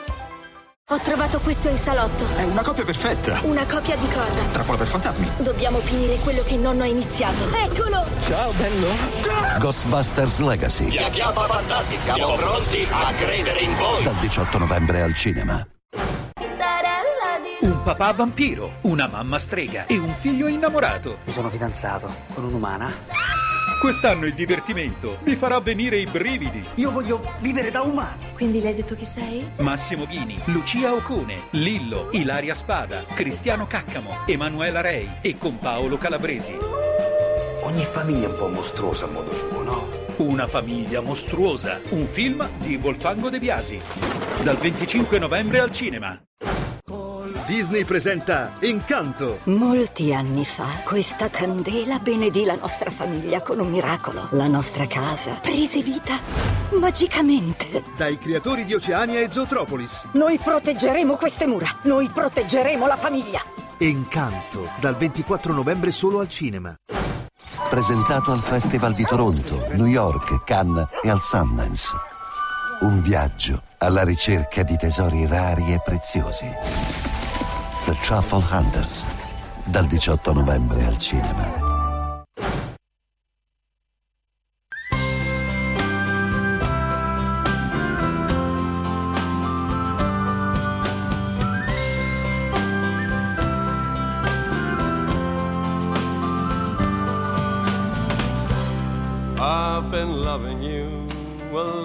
Time. Down all the years, down all the days. And I've cried for all your troubles. Smile at your funny little ways. We watched our friends grow up together. And we saw them as they fell. Fell into heaven. Some of them fell into hell. I took shelter from a shower. And I stepped into your arms on a rainy night in Soho.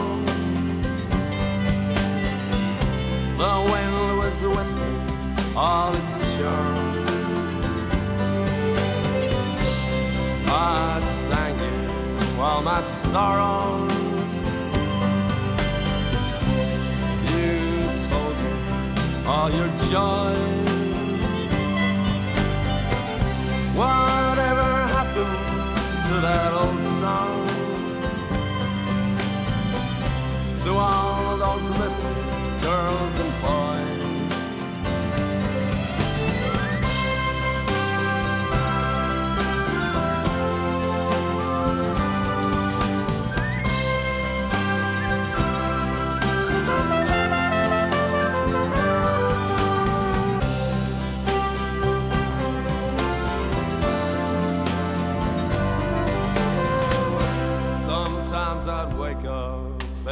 Morning.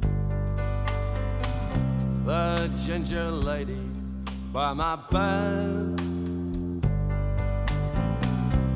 covered in a cloak of silence. I'd hear you talking in my head. I'm not singing for the future. I'm not dreaming of the past. I'm not talking of the first times. I never think about the last. Now the song is nearly over. we may never find out what it means. Still, there's a lot I hold before me. You're the measure of my dreams, the measure of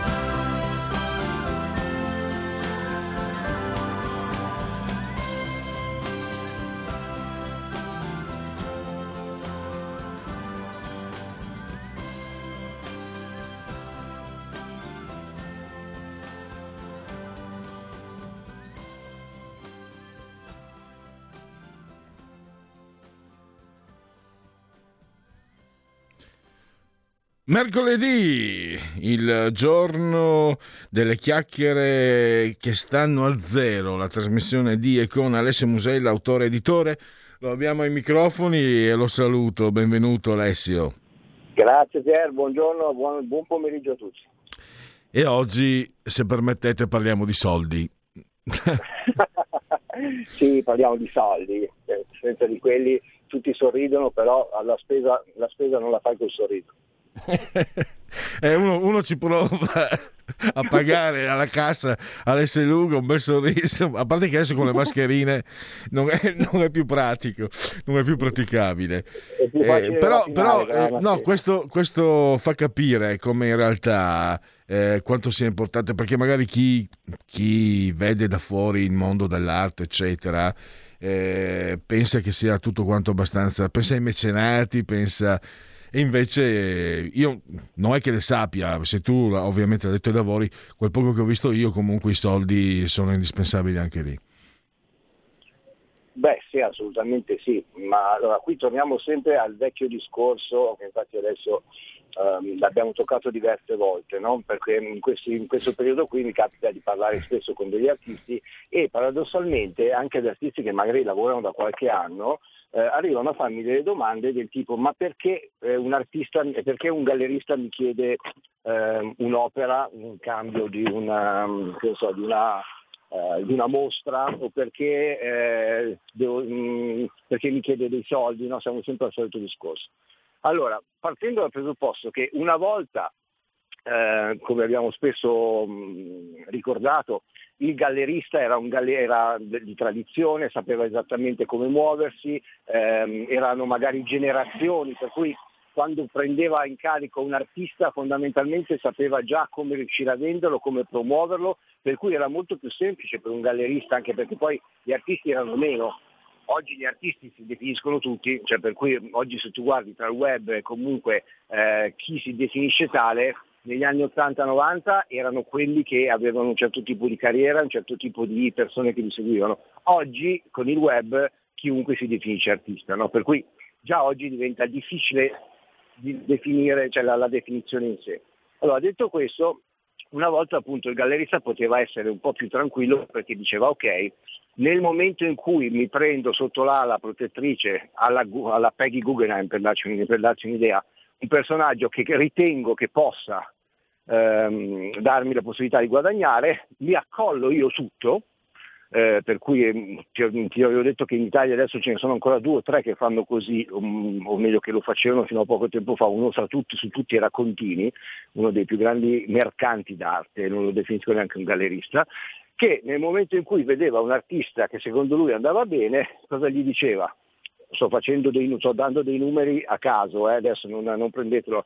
Ok, ehm, intanto ci sono degli, degli, artisti che solo per dipingere un conto è avere una tela e un pennello, un conto è avere un materiale di un certo tipo, perché anche qua dipende sempre da come ti approcci all'arte eh, se vai in un colorificio prendi una tela e quattro matite è un conto, se devi iniziare ad avere i pigmenti, la tela di un certo tipo, il pennello in pelle di cinghiale invece che sono costi, no?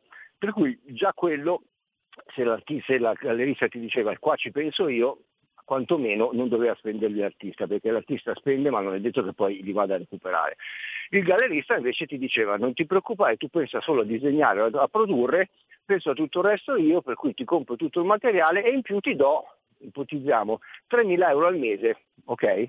Allora, ovviamente, siccome difficilmente con l'arte si mangia quando parti, perché tolti i grandi nomi, come adesso è stata battuta all'asta un, un quadro di Frida Kahlo eh, a milioni di euro, tu sai benissimo cosa penso di queste cose qua, no? Quando vogliono, quando ci sarà una mostra, quando sarà, cioè quando vogliono tirare su un attimino il, um, o tirare fuori delle, delle opere che magari erano messi nei cavò, allora sparano la bomba alta, così poi di conseguenza altre opere dello stesso artista, non ti dico che seguano lo stesso, lo stesso livello, però la gente si sveglia e dice ah cavolo l'hanno battuto a 200 milioni di euro, allora un Frida Kahlo a 8 milioni è un affare, capito? Cioè, questo tipo di discorso. Certo. E, ehm, che, che, allora, e, e, poi dopo parleremo velocemente anche di questo che ti racconto un aneddoto che ti farà ridere.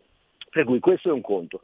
Mentre invece eh, l'artista normale, se tu gli dici ti do 3.000 euro al mese, produci e poi io penso a vendere, a fare tutto il resto, molti ti dicono di sì, perché dicono, beh cavolo, insomma, mangio, produco, non ho nessun altro tipo di problema. Poi questo fino a quando non si accorge l'artista che il gallerista di turno o il mercante d'arte ti dà 3.000 euro, ti fa fare 4 quadri al mese, perché poi lui, tu diventi una specie di dipendente. Per cui sotto quel punto di vista stai un pochino offuscando la creatività dell'artista, perché se l'artista non ha voglia o non si, non si sente ispirato, se tu lo paghi ti dice a me non me ne frega niente, devi comunque produrmi in quella maniera lì. Questi tre quadri lui magari li vende a 20.000 euro l'uno. Allora tu inizi a fare i conti e dici, beh però insomma, a me dai 3.000 euro, va bene che all'inizio facevo la fame, però è anche vero che mi stai costruendo un nome, adesso tutti quanti vogliono i miei quadri, tu li vendi a 20.000 euro, perché mi dai solo 3.000 euro? E questo è un problema, però è un problema che si è creato l'artista, perché queste cose le devi pensare prima, mentre invece il furbastro del mercante d'arte di turno ti prende perché sa che può, può contare su di te nel momento in cui tu hai bisogno ed è lì che ti contrattualizza. Per cui sotto questo punto di vista questo è un sistema che comunque sta andando a, a sparire perché comunque anche per i mercanti d'arte e per i galleristi vuol dire comunque tirare fuori dei soldi e investire. Adesso invece sono più furbi per cui cercano di prenderti quando tu sei già eh, orientato sei già comunque conosciuto. Altra cosa invece, torniamo al discorso di perché devo dare un'opera. Allora, il gallerista è un, è un, oggi come oggi è un professionista, dovrebbe essere un professionista del settore, per cui è vero che investe, però investe anche su di voi e siccome l'esclusiva spesso e volentieri, anche se la chiedono, non ce l'hanno mai, perché intanto sarebbe riduttivo nei confronti di un artista, perché oggi che è tutto globale, capisci che se io do l'esclusiva a, a, al gallerista di Prato, ti faccio un esempio, mi precludo la possibilità di essere venduto a Roma, a Milano, a New York, ok? Per cui tutto il mondo è paese, per cui chi te l'ha detto che uno non può vedere una tua opera alla fiera di Prato e poi dopo ti chiama da New York e te la vuole comprare, ok? Per cui l'esclusiva eh, che è quella che potrebbe garantire il rapporto tra artista e gallerista, e cioè di fiducia, con un contratto non esiste, non c'è quasi nessuno che te lo fa.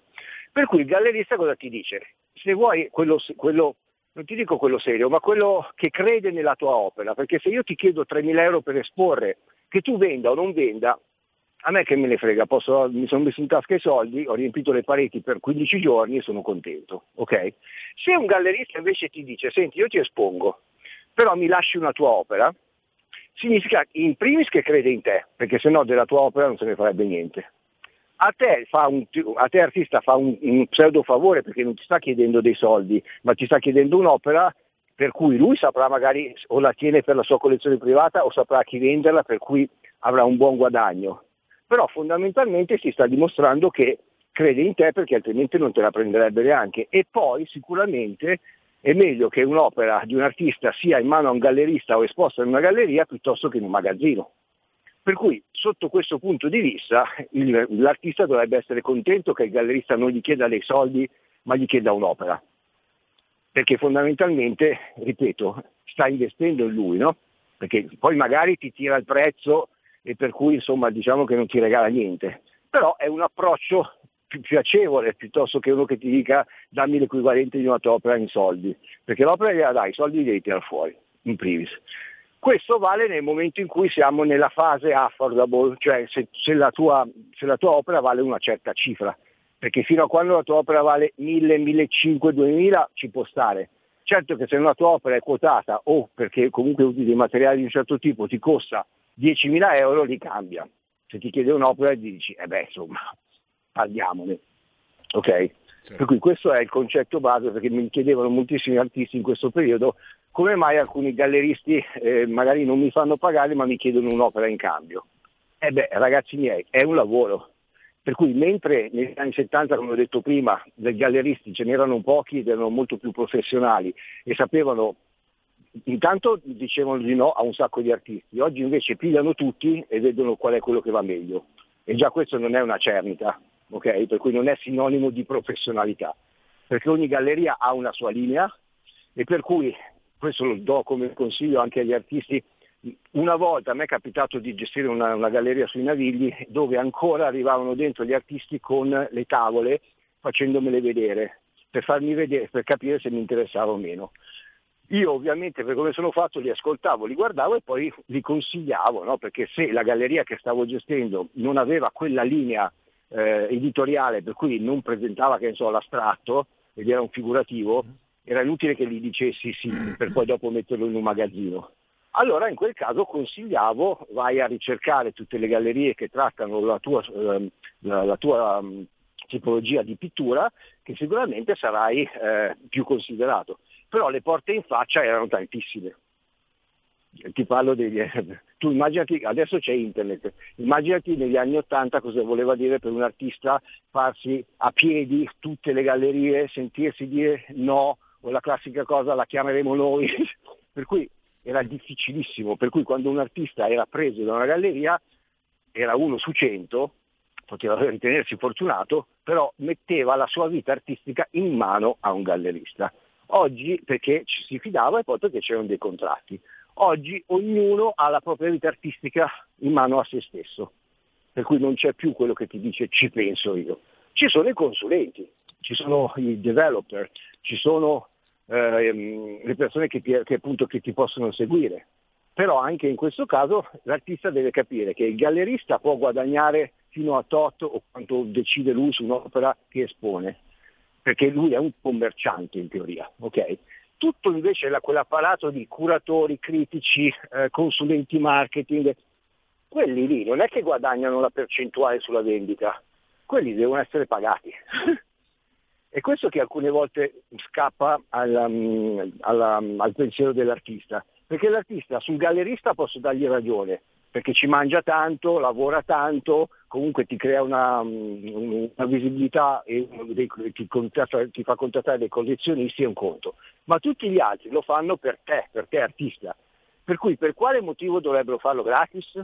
Questa è una domanda che sembra, sembra semplice, però vorrei farlo molto spesso a tanti artisti che danno per scontato che chiunque si avvicini a loro perché è un onlus probabilmente. Per cui o sono in grado adesso di riuscire a gestirsi le loro cose eh, a livello di marketing, comunicazione e pianificazione da soli, cosa che è un po' difficile, o altrimenti, sotto questo punto di vista, che avessero anche un minimo di umiltà nel chiedere per cortesia o nel rendersi conto che la professionalità delle persone può avere anche un costo. Perché questo di solito, mm, ripeto, sono il primo a dire che meno paga l'artista e meglio è, ma è anche vero che non è niente, non, è niente, mm, non bisogna mai dare niente per scontato. Vuoi che ti racconti invece l'aneddoto sui Sì. pezzi grossi? Eh sì, mi interessa. mi- mi incurios- mi No, incurios- se hai una domanda fammela eh, su questo. No, no, no, mi mi hai- so- eh, ti dico la verità, eh, mi hai messo il tarlo la curiosità sull'aneddoto. Allora, qualche anno fa, allora, quando si parla di pezzi grossi e unici, per cui andiamo a parlare di un Fontana, eh, o i famosi pezzi che vanno dai 25 milioni in su, no? perché poi ci sono dei grandissimi collezionisti che vogliono quel pezzo. mm? Ti ho detto tante volte, no? Van Gogh ha fatto oltre mille disegni e, mm, e quadri, però non è che se quello è stato battuto 80 milioni di euro tutti gli altri valgono eh, la stessa cifra, no? la stessa cosa, Picasso ne ha fatti 10.000 nella sua carriera, c'è quello che vale 120 milioni e c'è quello che vale mm, 300, no, 300 no, ma insomma 30.000 euro, ok? Però quando c'è il pezzo giusto, allora tu vedi che non sono i galleri, perché il gallerista che ha in mano il pezzo giusto va direttamente da chi deve andare, dal, dal suo eh, contatto, gli dice, glielo propone, gli dice costa tot e inizia una trattativa. E questa è la cosa normale, infatti quelle cose non vanno sul mercato, perché se io so che c'è quello, lo prendo, prendo in carico, vado da chi dovrebbe comprarlo e finisce lì il discorso. Quando invece inizia a fare il giro delle sette chiese, tu inizi a vedere avvocati, commercialisti, agenti immobiliari, l'amico della nonna, la zia, cioè un pezzo, abbiamo fatto anche una, una volta, metti un finto pezzo sul mercato dicendo che hai, che ne so, appunto un fontana a tre tagli eh, rosso, lo metti sul mercato, parte da te e poi nel giro di un mese arriva sul tuo tavolo offerto da qualcun altro. Peccato che non esista questo e sei stato tu a metterlo sul mercato. Cioè questo è per farti capire, io tiro la bomba, perché abbiamo fatto questa prova qua, no? Ho un Fontana rosso, eh, tre tagli, valore che ne so, un milione di euro. I Fontana comunque sono tra i più ricercati, poi anche lì dipende il colore, dipende, cioè non è sempre la stessa cosa, uno dice un taglio di Fontana hanno dei valori diversi, no? Per cui ne tiri fuori uno che comunque è ricercato. Fai apposta a dire che ce l'hai tu in mano e fai girare la voce. Allora, non curante del fatto che sia stato tu a farlo, la voce gira talmente tanto che siccome sanno che tu ti occupi di arte, tempo un mese c'è uno che te lo propone sul tavolo dicendo che ha il contatto diretto col venditore e inizia una trattativa che non può iniziare perché ho inventato io la balla e sono io che l'ho messa sul mercato. È un gioco di prestigio, sembrerebbe. Sì, no, in questo caso è stato fatto proprio per far capire come molte persone che non sono professionisti del settore, appena gli dici una roba si muovono, no? Ancora adesso se tu dici guarda ho, mm, che ne so, vabbè, fate un mercato, un mercato immobiliare, ho una villa da vendere a Sanremo, ok? Che, però, che, non è arte per carità di Dio, ma ci sarà sempre quello che lo dice all'amico perché pensa di riuscire a guadagnare eh, la percentuale sulla vendita. Ragazzi miei, l'arte è una professione, per cui quando vi trovate di fronte l'amico dell'amico dell'amico dell'amico che non ha direttamente il contatto, alla fine potete, prima di tutto, potete perdere un sacco di tempo perché magari questo fantomatico affare non esiste. Ma nel momento in cui esiste, perché mi è capitato di, di trovare anche questo con una gallerista eh, e un'antiquaria e poi una, un, una che si occupava di ufficio stampa, che aveva ipotetici contatti a destra e a sinistra, hanno fatto far, perdere un sacco di tempo quando questo ipotetico opera, in questo caso mi sembra che fosse un Picasso se non erro, o no, fosse uno Chagall, adesso non, mi, non ricordo, perché sono 4 o 5 anni fa, e ehm, a un certo punto si era fissato il prezzo da 28 milioni di euro, anzi di dollari, ok? 28 milioni, capito? Non 4 banane, si era trovato in teoria anche l'acquirente, si mettono di mezzo tre commercialisti, amici dell'amico dell'amico, hanno detto beh che uno è disposto a spendere 28 milioni, gliene chiediamo 31 perché noi vogliamo un milione a testa. E attenzione, se trovi il collezionista che vuole proprio quel pezzo perché è unico, rischiano anche di guadagnarlo. Però non hanno fatto niente. Per cui soprattutto su altissimi livelli, quando si sentono queste cose qua, fate attenzione, a parte che non credo che chi ci sta ascoltando, che ci siano tantissime persone che si possano permettere di spendere queste cifre, però questo per dirvi che cioè, in tutto il mondo è il paese, soprattutto nell'arte, tra falsi, mica falsi, ma soprattutto evitate o state attenti a chi non è del settore e si vuole intrufolare per guadagnare, perché questi fanno perdere credibilità al settore arte e soprattutto vi fanno perdere il tempo, se non addirittura quando sono truffatori dei soldi. Fammi capire, adesso fammi capire, qui eh, siamo ai confini diciamo de, de, della truffa, dell'intrallazzo o ci sono operazioni che io non me ne intendo, ma ricordano un po' le operazioni di borsa, no? le, le bolle speculative, cose di questo genere? Allora, assolutamente sì quando devono tirare su un prezzo perché ti ripeto ogni tanto l'asta quando vogliono tirare fuori, ho fatto l'esempio di Frida Kahlo che adesso è stata venduta, eh, oggi ho visto il giornale eh, che è stata l'opera più battuta, più alta battuta di Frida Kahlo, per cui ogni tanto per attirare l'attenzione su, perché magari c'è qualcuno che ha delle opere che vuole tirare fuori e allora, ah, siccome stiamo parlando di altissimi livelli, attira l'attenzione sulla sua collezione per poi dopo riuscire a ripiazzarla. Okay? Per cui questo, questo è una bolla speculativa, è anche, per, è anche, il motivo per il quale ti ho sempre detto che eh, benché la pop art sia nata negli anni 60, eh, è venuta fuori o se ne parla sempre del periodo degli anni 80, perché sono arrivati fuori i magnati, sono arrivati fuori gli UPIS, sono arrivati fuori i finanzieri, cioè, per cui tutte le persone finanzieri anche, perché sotto questo punto di vista anche la finanza ci ha messo le mani, però a prescindere da quello, per cui tutte le operazioni di borsa, che hanno un po' falsato il mercato. Infatti il decennio 80-90 è stata una bomba speculativa, una bolla speculativa per la pop art, poi ne sono rimasti tre o quattro, perché di tutti quelli di cui si parlava, come sono saliti sono scesi, perché è proprio stato un gioco quasi di borsa. Poi per carità invece c'è eh, collezionista che sta cercando il pezzo unico che gli manca, che può essere un Modigliani come appunto uno Chagall, come un Kandinsky, a quel punto siccome vuole quel pezzo e solo quel pezzo, in quel caso non, non, ha prezzo, per cui non è una truffa, cioè in teoria non, un, non, ha un prezzo di mercato. Se uno dice voglio quello e costa 6 milioni, ma ce l'ho solo io, e arriva uno e dice io te lo vendo a 9, se uno lo vuole capita che il prezzo lo faccia tu perché ci sono comunque delle, delle situazioni in cui ehm, delle persone, che dei grandi collezionisti, se si sono fissati su un pezzo, certo che se li prendi per il sedere e vale 7 e gli chiedi 50, no. Però mm-hmm. Quando vai a, e sono fortemente invogliati a comprare una cosa che manca alla loro collezione, eh, in certe situazioni le centinaia, di euro, centinaia di migliaia di euro possono, fare, possono non fare la differenza e in quel caso c'è gente che non ha niente a che fare col mondo dell'arte, ma riesce ad agganciarsi, perché magari ha eh, il compratore o lo conosce, e pur non facendo niente si trova in tasca anche un milione di euro semplicemente perché li ha messi in contatto. Può capitare anche questo. Eh, agli altri, a me di sicuro. allora... No, ripeto, è uno su cento, perché invece tutti quelli che sperano di mettersi in tasca un milione perché qualcuno c'è, sono tutti quegli squaletti che trovi intorno e poi dopo eh, ti ho fatto l'esempio dello scherzo, dello scherzo della prova che abbiamo fatto. Eh ho inventato un, un, un, un, fontana e dopo un mese mi è tornato sulla scrivania, c'era uno che lo offriva a me, capito? Cioè, non a me, a me, cioè a me perché io avevo il contatto, dico guarda, ho un fontana, io so che tu hai il compratore, lo vuoi prendere? E cazzo, l'ho inventato io, l'ho messo io sul mercato. Eh, alla lontana, eh, purtroppo finito, molto alla lontana, tu sei più giovane di me, probabilmente non so se te se l'hai visto, te lo ricordi, molto alla lontana mi ricorda quella gag di Walter Chiari col Sarchiappone. Eh sì, un pochetto sì, bravo. Ho presente. Ecco, purtroppo non c'è tempo, io prometto più avanti di farla sentire anche agli ascoltatori, magari quelli più giovani, perché Walter Chiari vale sempre la pena, secondo me. Eh, Alessio, allora, grazie anche per eh, molto questo, questo, particolare, molto istruttivo, questa, che, ci, che ci hai rivelato su, sui tre tagli di Fontana.